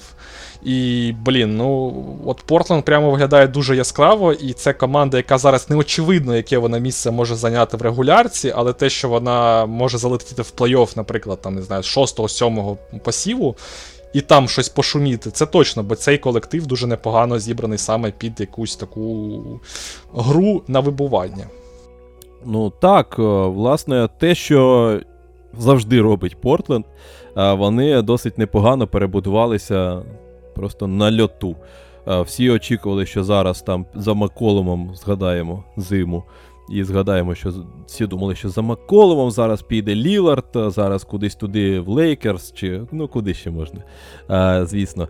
Або ще кудись. а- Портленд Портленд взяв і всіх переграв та знищив. Як то кажуть, І ще вони Юсуфа Нуркіча залишили, просто додам, хоча там контракт трошки, звісно, величезний, як на мене, але Нуркіч був дуже корисним і знайти центрового зараз краще, ніж Юсуфа Нуркіча, мабуть, було би важко. Плюс у них хімія з Лілардом дуже добра. так, Тому так, знову ж таки, склад у них, в принципі, сморвований. У них Анферні Саймонський дуже сильно прогреснув, і я думаю, що він справді може бути не гірше. Ну, як, гірше Сіджей Макалома, напевно, там, але все-таки, знаєш, втрата якості не настільки сильна, враховуючи те, що в них зараз є, і наскільки команда перебудувалася саме під Ліларда і під е, якусь боротьбу реально. Ну, це знаєш, якщо проводити аналогії з 2016 роком, е, коли вони перший раз оцей фінт хвостом проробили, то можливо.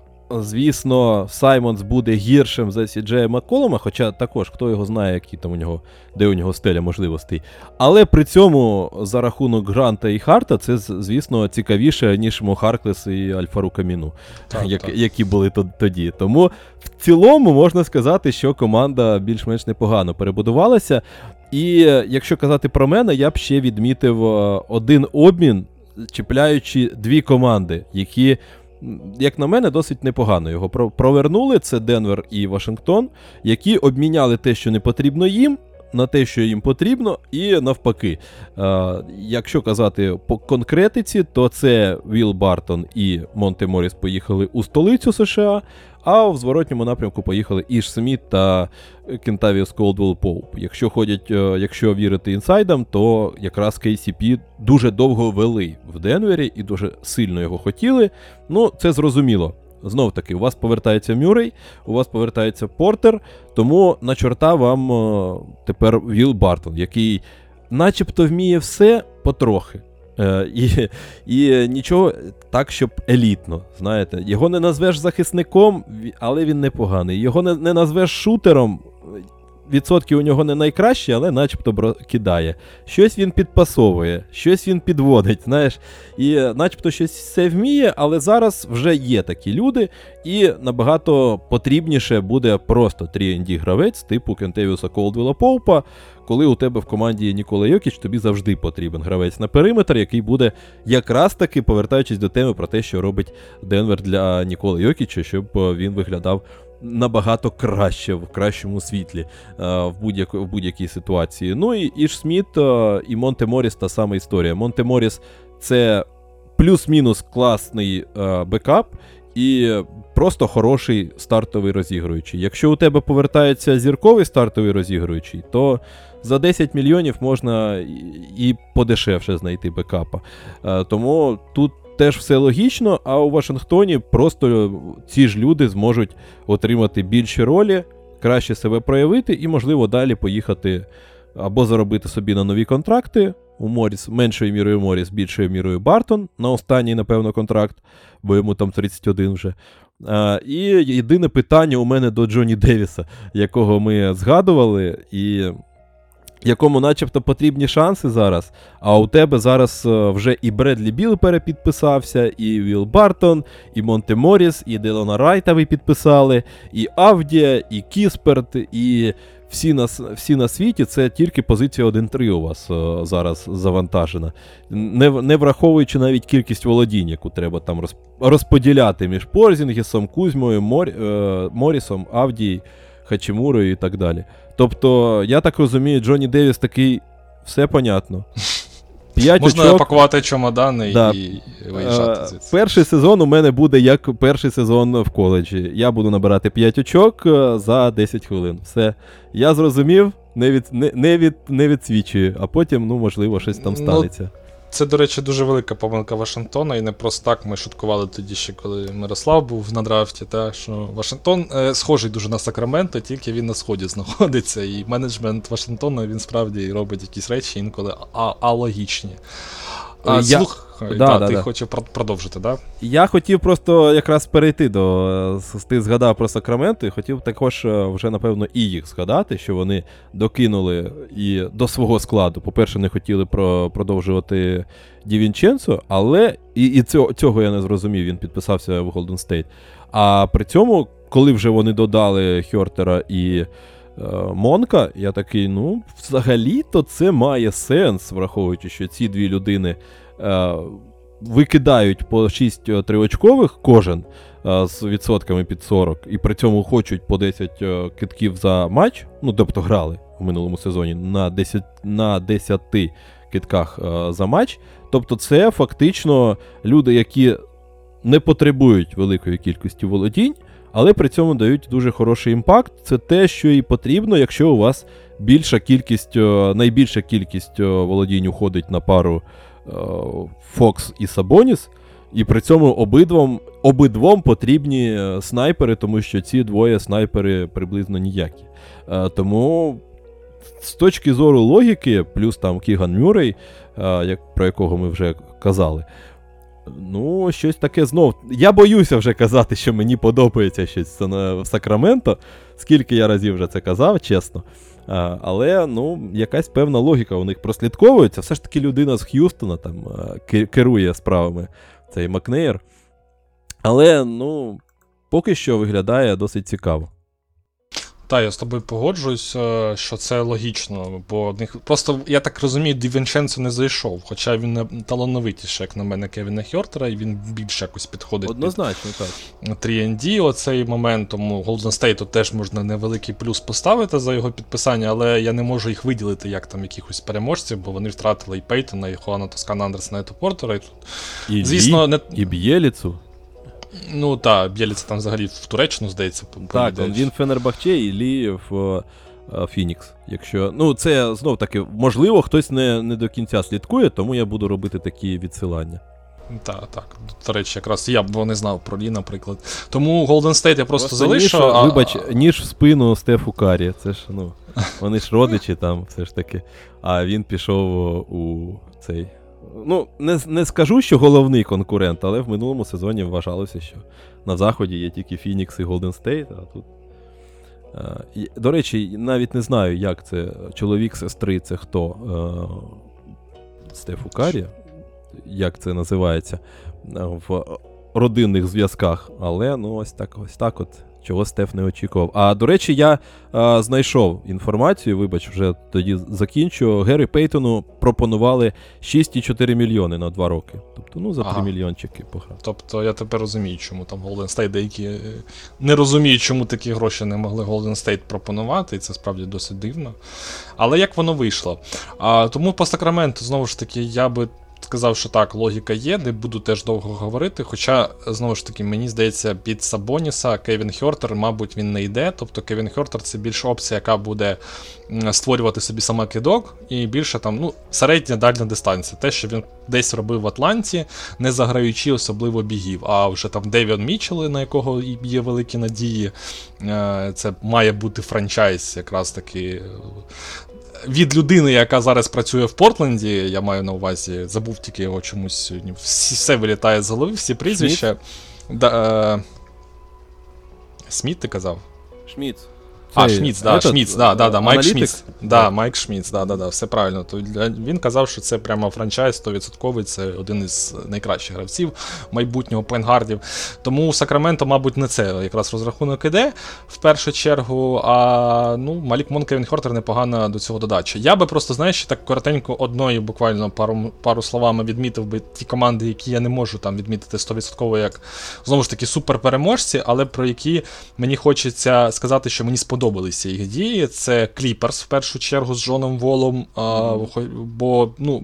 Коли ти не маєш нічого, і коли ти маєш Джона Вола, все-таки краще мати Джон Вола. Тим паче, що в Кліперс така, знаєш, це одна із тих команд, де найкраще, можливо, Джону Волу буде в нинішньому його стані, бо тут Кавай і Пі-Джі, вони всі такі братюні, такі, знаєш, лайфстайл дуже десь схожий, ну, може бути. Знову ж, е, його запрошував сюди.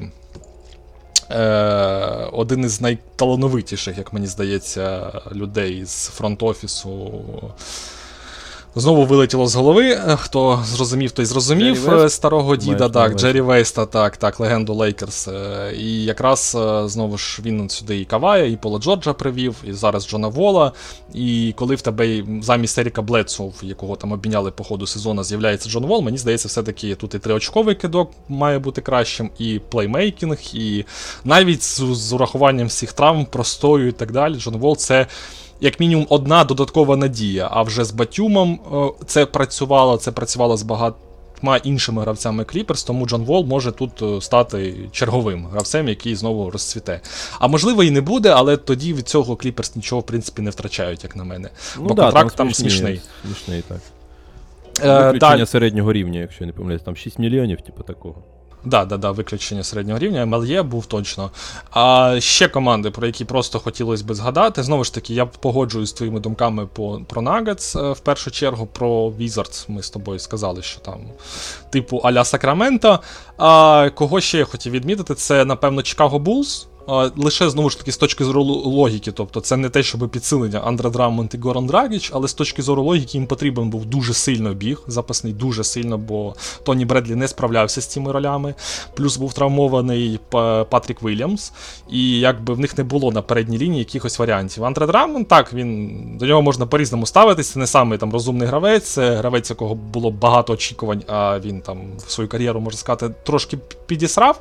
Але це все ще один із тих гравців, які там вигравали а, сезон за сезоном кращого підбираючого гравця. Це взагалі не легенда баскетболу з точки зору підбирань. Тому для Чикаго це додаткова опція, якраз та. Те, де потрібно. Якщо його правильно вставити в цю історію, то він може бути, в принципі, корисним, я так вважаю. А Горан Драгіч, знову ж таки, це вже дуже старий такий гравець, який, мабуть, і нікому не потрібен був дуже. Але це все ще додаткова опція з лави запасних. Тобто Булс просто а, роблять те, е, що не роблять поки що там Бостон чи Голден Стейт, вони додають до свого складу глибину. Тобто, замість там. Троя Брауна, вони підписують там двох гравців, які, в принципі, можуть їм дати трошки досвіду, трошки впевненості, бо в цього якраз і не вистачило десь Чикаго, окрім того, що вони були травмовані там більшу частину сезону, основні гравці. Їм ще таких гравців не вистачало, досвідчених, які могли би а, допомогти їм там десь е, якісь матчі витащити, і, можливо, навіть десь в плей-оффі вже в майбутньому допомогли.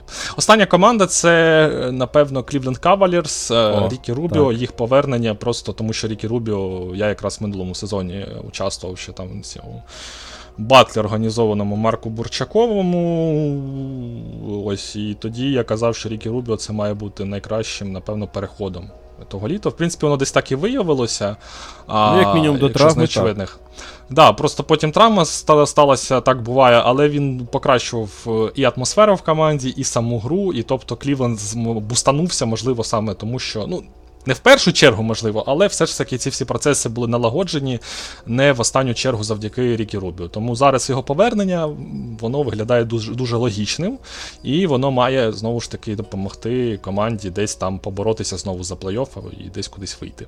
Тому, напевно, такі поки що перші команди. У нас ще, звісно, має бути щось з Дандре Ейтоном, з Кевіном Дюрентом. Я думаю, тоді вже ми можемо ще більш детально поговорити про якісь інші колективи, які там е, когось ви- вичепили собі і, можливо, стали краще. Так, Але я з тобою погоджуюсь. Я тут нам ще матеріали, я так розумію, на подкаст не збираються, де Андрей Ейтон і компанія. Е, Але поки що так. Е, Це команди, які хотілося б виділити. Я б ще додав, що в Клівленд ще трошки, а можливо, навіть вельми непогано підсилив е, лавку. Він докинув і Рауля Нето, і Робіна Лопеса. Тобто для такої команди і для таких ролей це власне непогане таке доповнення до команди. І е, просто єдина, просто одні, однією фразою думка про те, що Мілвокі, я так розумію, просто вирішили, що все, що завадило їм в минулому сезоні, це травма Мідлтона. Все, якби не травма Мідлтона, до речі, так і я не сказав е, на, на днях. Якби не травма Мідлтона, були б знову чемпіонами або б грали у фіналі, і проблем би не було, враховуючи те, що вони фактично е, запакували всі, всіх тих самих гравців, які у них і були. Там додали, якщо я не помиляюсь, тільки Інглса е, і все. Тому ну, це просто так для, для роздумів, скажімо так. Е, А подивимось. Торонто вирішили, що їм не вистачило гнучкості Паскаля Сіакама, і тому додали Ото Портера. Уявляєш собі такий Ну, хедлайн. знаєш- Одразу. Це було б круто, до, речі, щоб Ото Портер такий приходить, і бац, Торонто е, теж кудись е, їде далеко-далеко.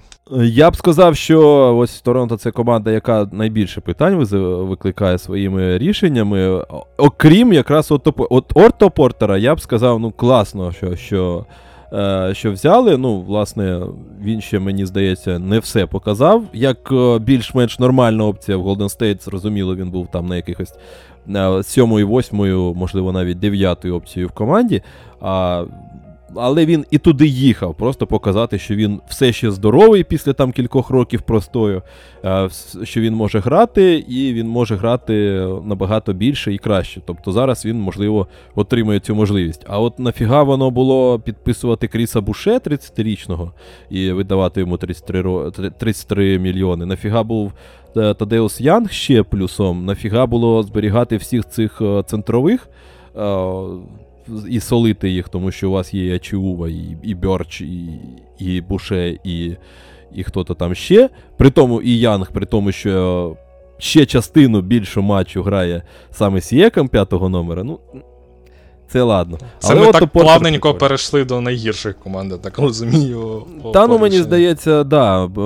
Я єдине, що не розумію, це, це Торонто і, власне, Майамі нафіга було підписувати Оладіпо і. Ще, ще Оладіпо і ще Дедмона, враховуючи те, що ви якраз такера відпустили, а якраз гравців, які не особливо то впливали так радикально на результат, ви чомусь вирішили підписати е, Так, так, це дивно. На чорта. Якщо у тебе ще якісь пит... е, є команди, які під питанням, то можеш ще, ще їх У мене був один заготовлений жарт ще про Торонто, раз так. Думаю, можливо, Бруклін каже: ну, хлопці, от це пакет гарний за Кевіна Дюранта, але нам не вистачає, знаєте, от така якась опція кидаючи на великому гравці. І Торонто подумали, подумали, вирішили. Ми зараз візьмемо ото Портера на фрі. І його відразу обміняємо. Хоча, здається, обмінювати зразу підписаних цивільних агентів не можна, але Півроку, до жарту. да. Але до жарту то немає відношення. Було б не цікаво, якщо б таким чином Торонто вдалося б обміняти собі Кевіна Дюрента. Хоча там вже в Брукліні, е, якщо вже трошки відходити від теми вільних агентів, кажуть, що можливо навіть і тренувальний е, лагерь, а можливо навіть і далі. Дюрент буде знаходитися в команди до тих пір, допоки не отримає Бруклін те, що вони хочуть. А це повертаючись до нашого минулого подкасту, значить, що все-таки Бруклін здається. В Альфу грають е, більше, ніж Кевін Дюрант е, в цьому Ну. випадку. І це добре, напевно. Та, та. Е, Судячи з останніх новин, то вони дійсно вимагають від будь-кого якийсь реально суперзірковий актив або молодого гравця, який може ним стати, або там топ-пік. Тобто тут е, дуже серйозна, е, серйозні вимоги у Брукліна, і вони не, збираються просто так скидати Кевіна Дюрента. І е, якщо вже закінчувати з Брукліном, так вже зовсім кінець, е, то і будуються вони, е, хотів сказати про те, що теж так, начебто нічого у вас не змінюється. Підписуємо Клекстона, Оніла, Мілса.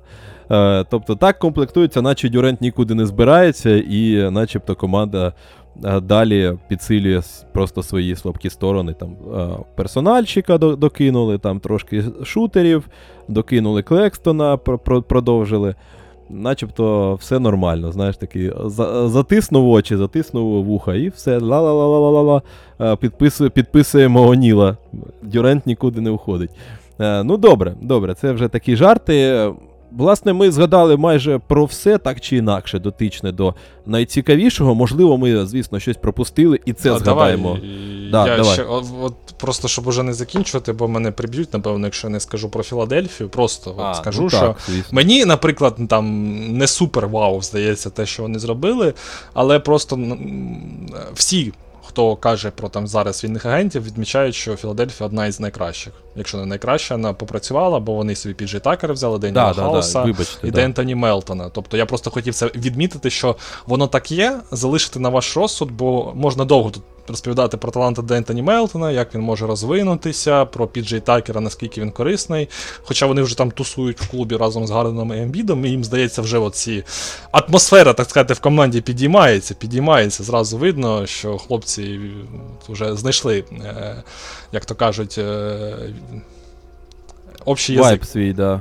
Це, е, да. да, спільну мову. І замість ДеАндре Джордана Дені Гріна це, в принципі, виявляється як непоганий апгрейд. Е, Такер апгрейд над ДеАндре Джорданом, Де'Ентоні Мелтон апгрейд над Дені Гріном, і Деніел Хаус там непоганий сюди добавок. Тобто просто я хотів це відмітити, і вже, напевно, справді все, бо ми і так з тобою сьогодні досить предметно поговорили, це не те слово. Ну, це на, наше нормально, в принципі. Наш хрон нормальний для нас. Тому я ще можу собі дозволити сказати, що фактично повністю крила обновили Філ- Філадельфія, і я б навіть сказав, що крила стали якісніше, якщо казати там, що і, і Хаус, і Такер, і, і Мелтон. Тобто під е, Джеймса Хар- Гардена і е, Джоеля Ембіда класне підсилення. Тут я з тобою згоден. Вибачайте, я про них трошки підзабув. А, просто всі думки про те, що там Філадельфія це Гарріс, е, Тайбул, Задюрента, всі, все оце, а вони і без того непогано комплектуються.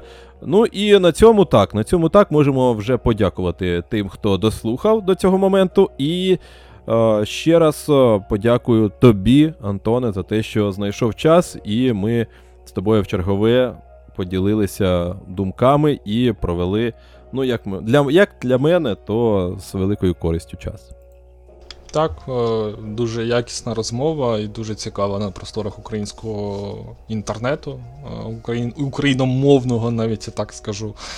Тому дякую Єгору. І друзі, я навіть вас закличу ще раз, е, щоб там ми будемо напевно і про це часто говорити, але я особисто зараз таке прохання підписатися на канал Єгора Кеди Канінгема в Телеграмі, якщо ви це ще якимось чином не зробили, бо справді Єгор робить дуже велику роботу, як на мені здається, він багато інформативно висвітлює, і власних думок дуже багато додає. Плюс, знову ж таки, от е, такий майданчик для розмов, який ми отримуємо на подкасті Кедів Канінгема, це теж багато в чому саме ініціатива Єгора. Тому Підписуйтесь, якщо ви це не зробили. Ну і на мій телеграм-канал також можете підписатися, це кошик Антона Шматька, але я там поки що не дуже активно роботу проводжу. Проте, якщо там вам не в лінь і цікаво буде теж щось почитати інколи, то можете залетіти і туди підписатися, але в першу чергу я би попросив вас підписатися саме на Єгора канал, бо ну реально там. Супер дуже багато про NBA. Я не знаю, чи десь ви ще знайдете так багато. Зараз саме в україномовному просторі, тому підтримайте Єгора і так. І не забувайте Ой. про Збройні Сили України, про Ой, ну те, перестань, що зараз нас. перестань. Е, Ну, ні, ну це теж. Ні, я, я за себе кажу. За Збройні сили це, це продовжує. Ось тому так, зараз це дуже важливо, тому не забувайте, що саме вони є спонсорами нашого випуску, поки що єдиними, але головними і добре, що вони є. Е, Так, тут я з тобою поки що е, повністю точніше погоджуюся. До речі, ти правильно сказав, що е, друзі в Телеграмі, якщо ви слухаєте це, наприклад, на Мегого чи ще десь, там може не бути опису, де ми зазвичай залишаємо всі посилання, тому через е, пошук в Телеграмі Кедеканінгемаш кошик Антона Шматька, то тут е, все ви зможете знайти і підписатись. Тому тільки так, ну, на жаль, можемо з вами комунікувати, і там вже можете залишати коментарі, спілкуватися і будь-який також зворотній зв'язок залишати. А, ну і ось так залишається нам, е, власне, тільки побажати всім доброго здоров'я. Залишайтеся, друзі, у безпеці, і перемога буде за нами. Два-три тижні. Обов'язково.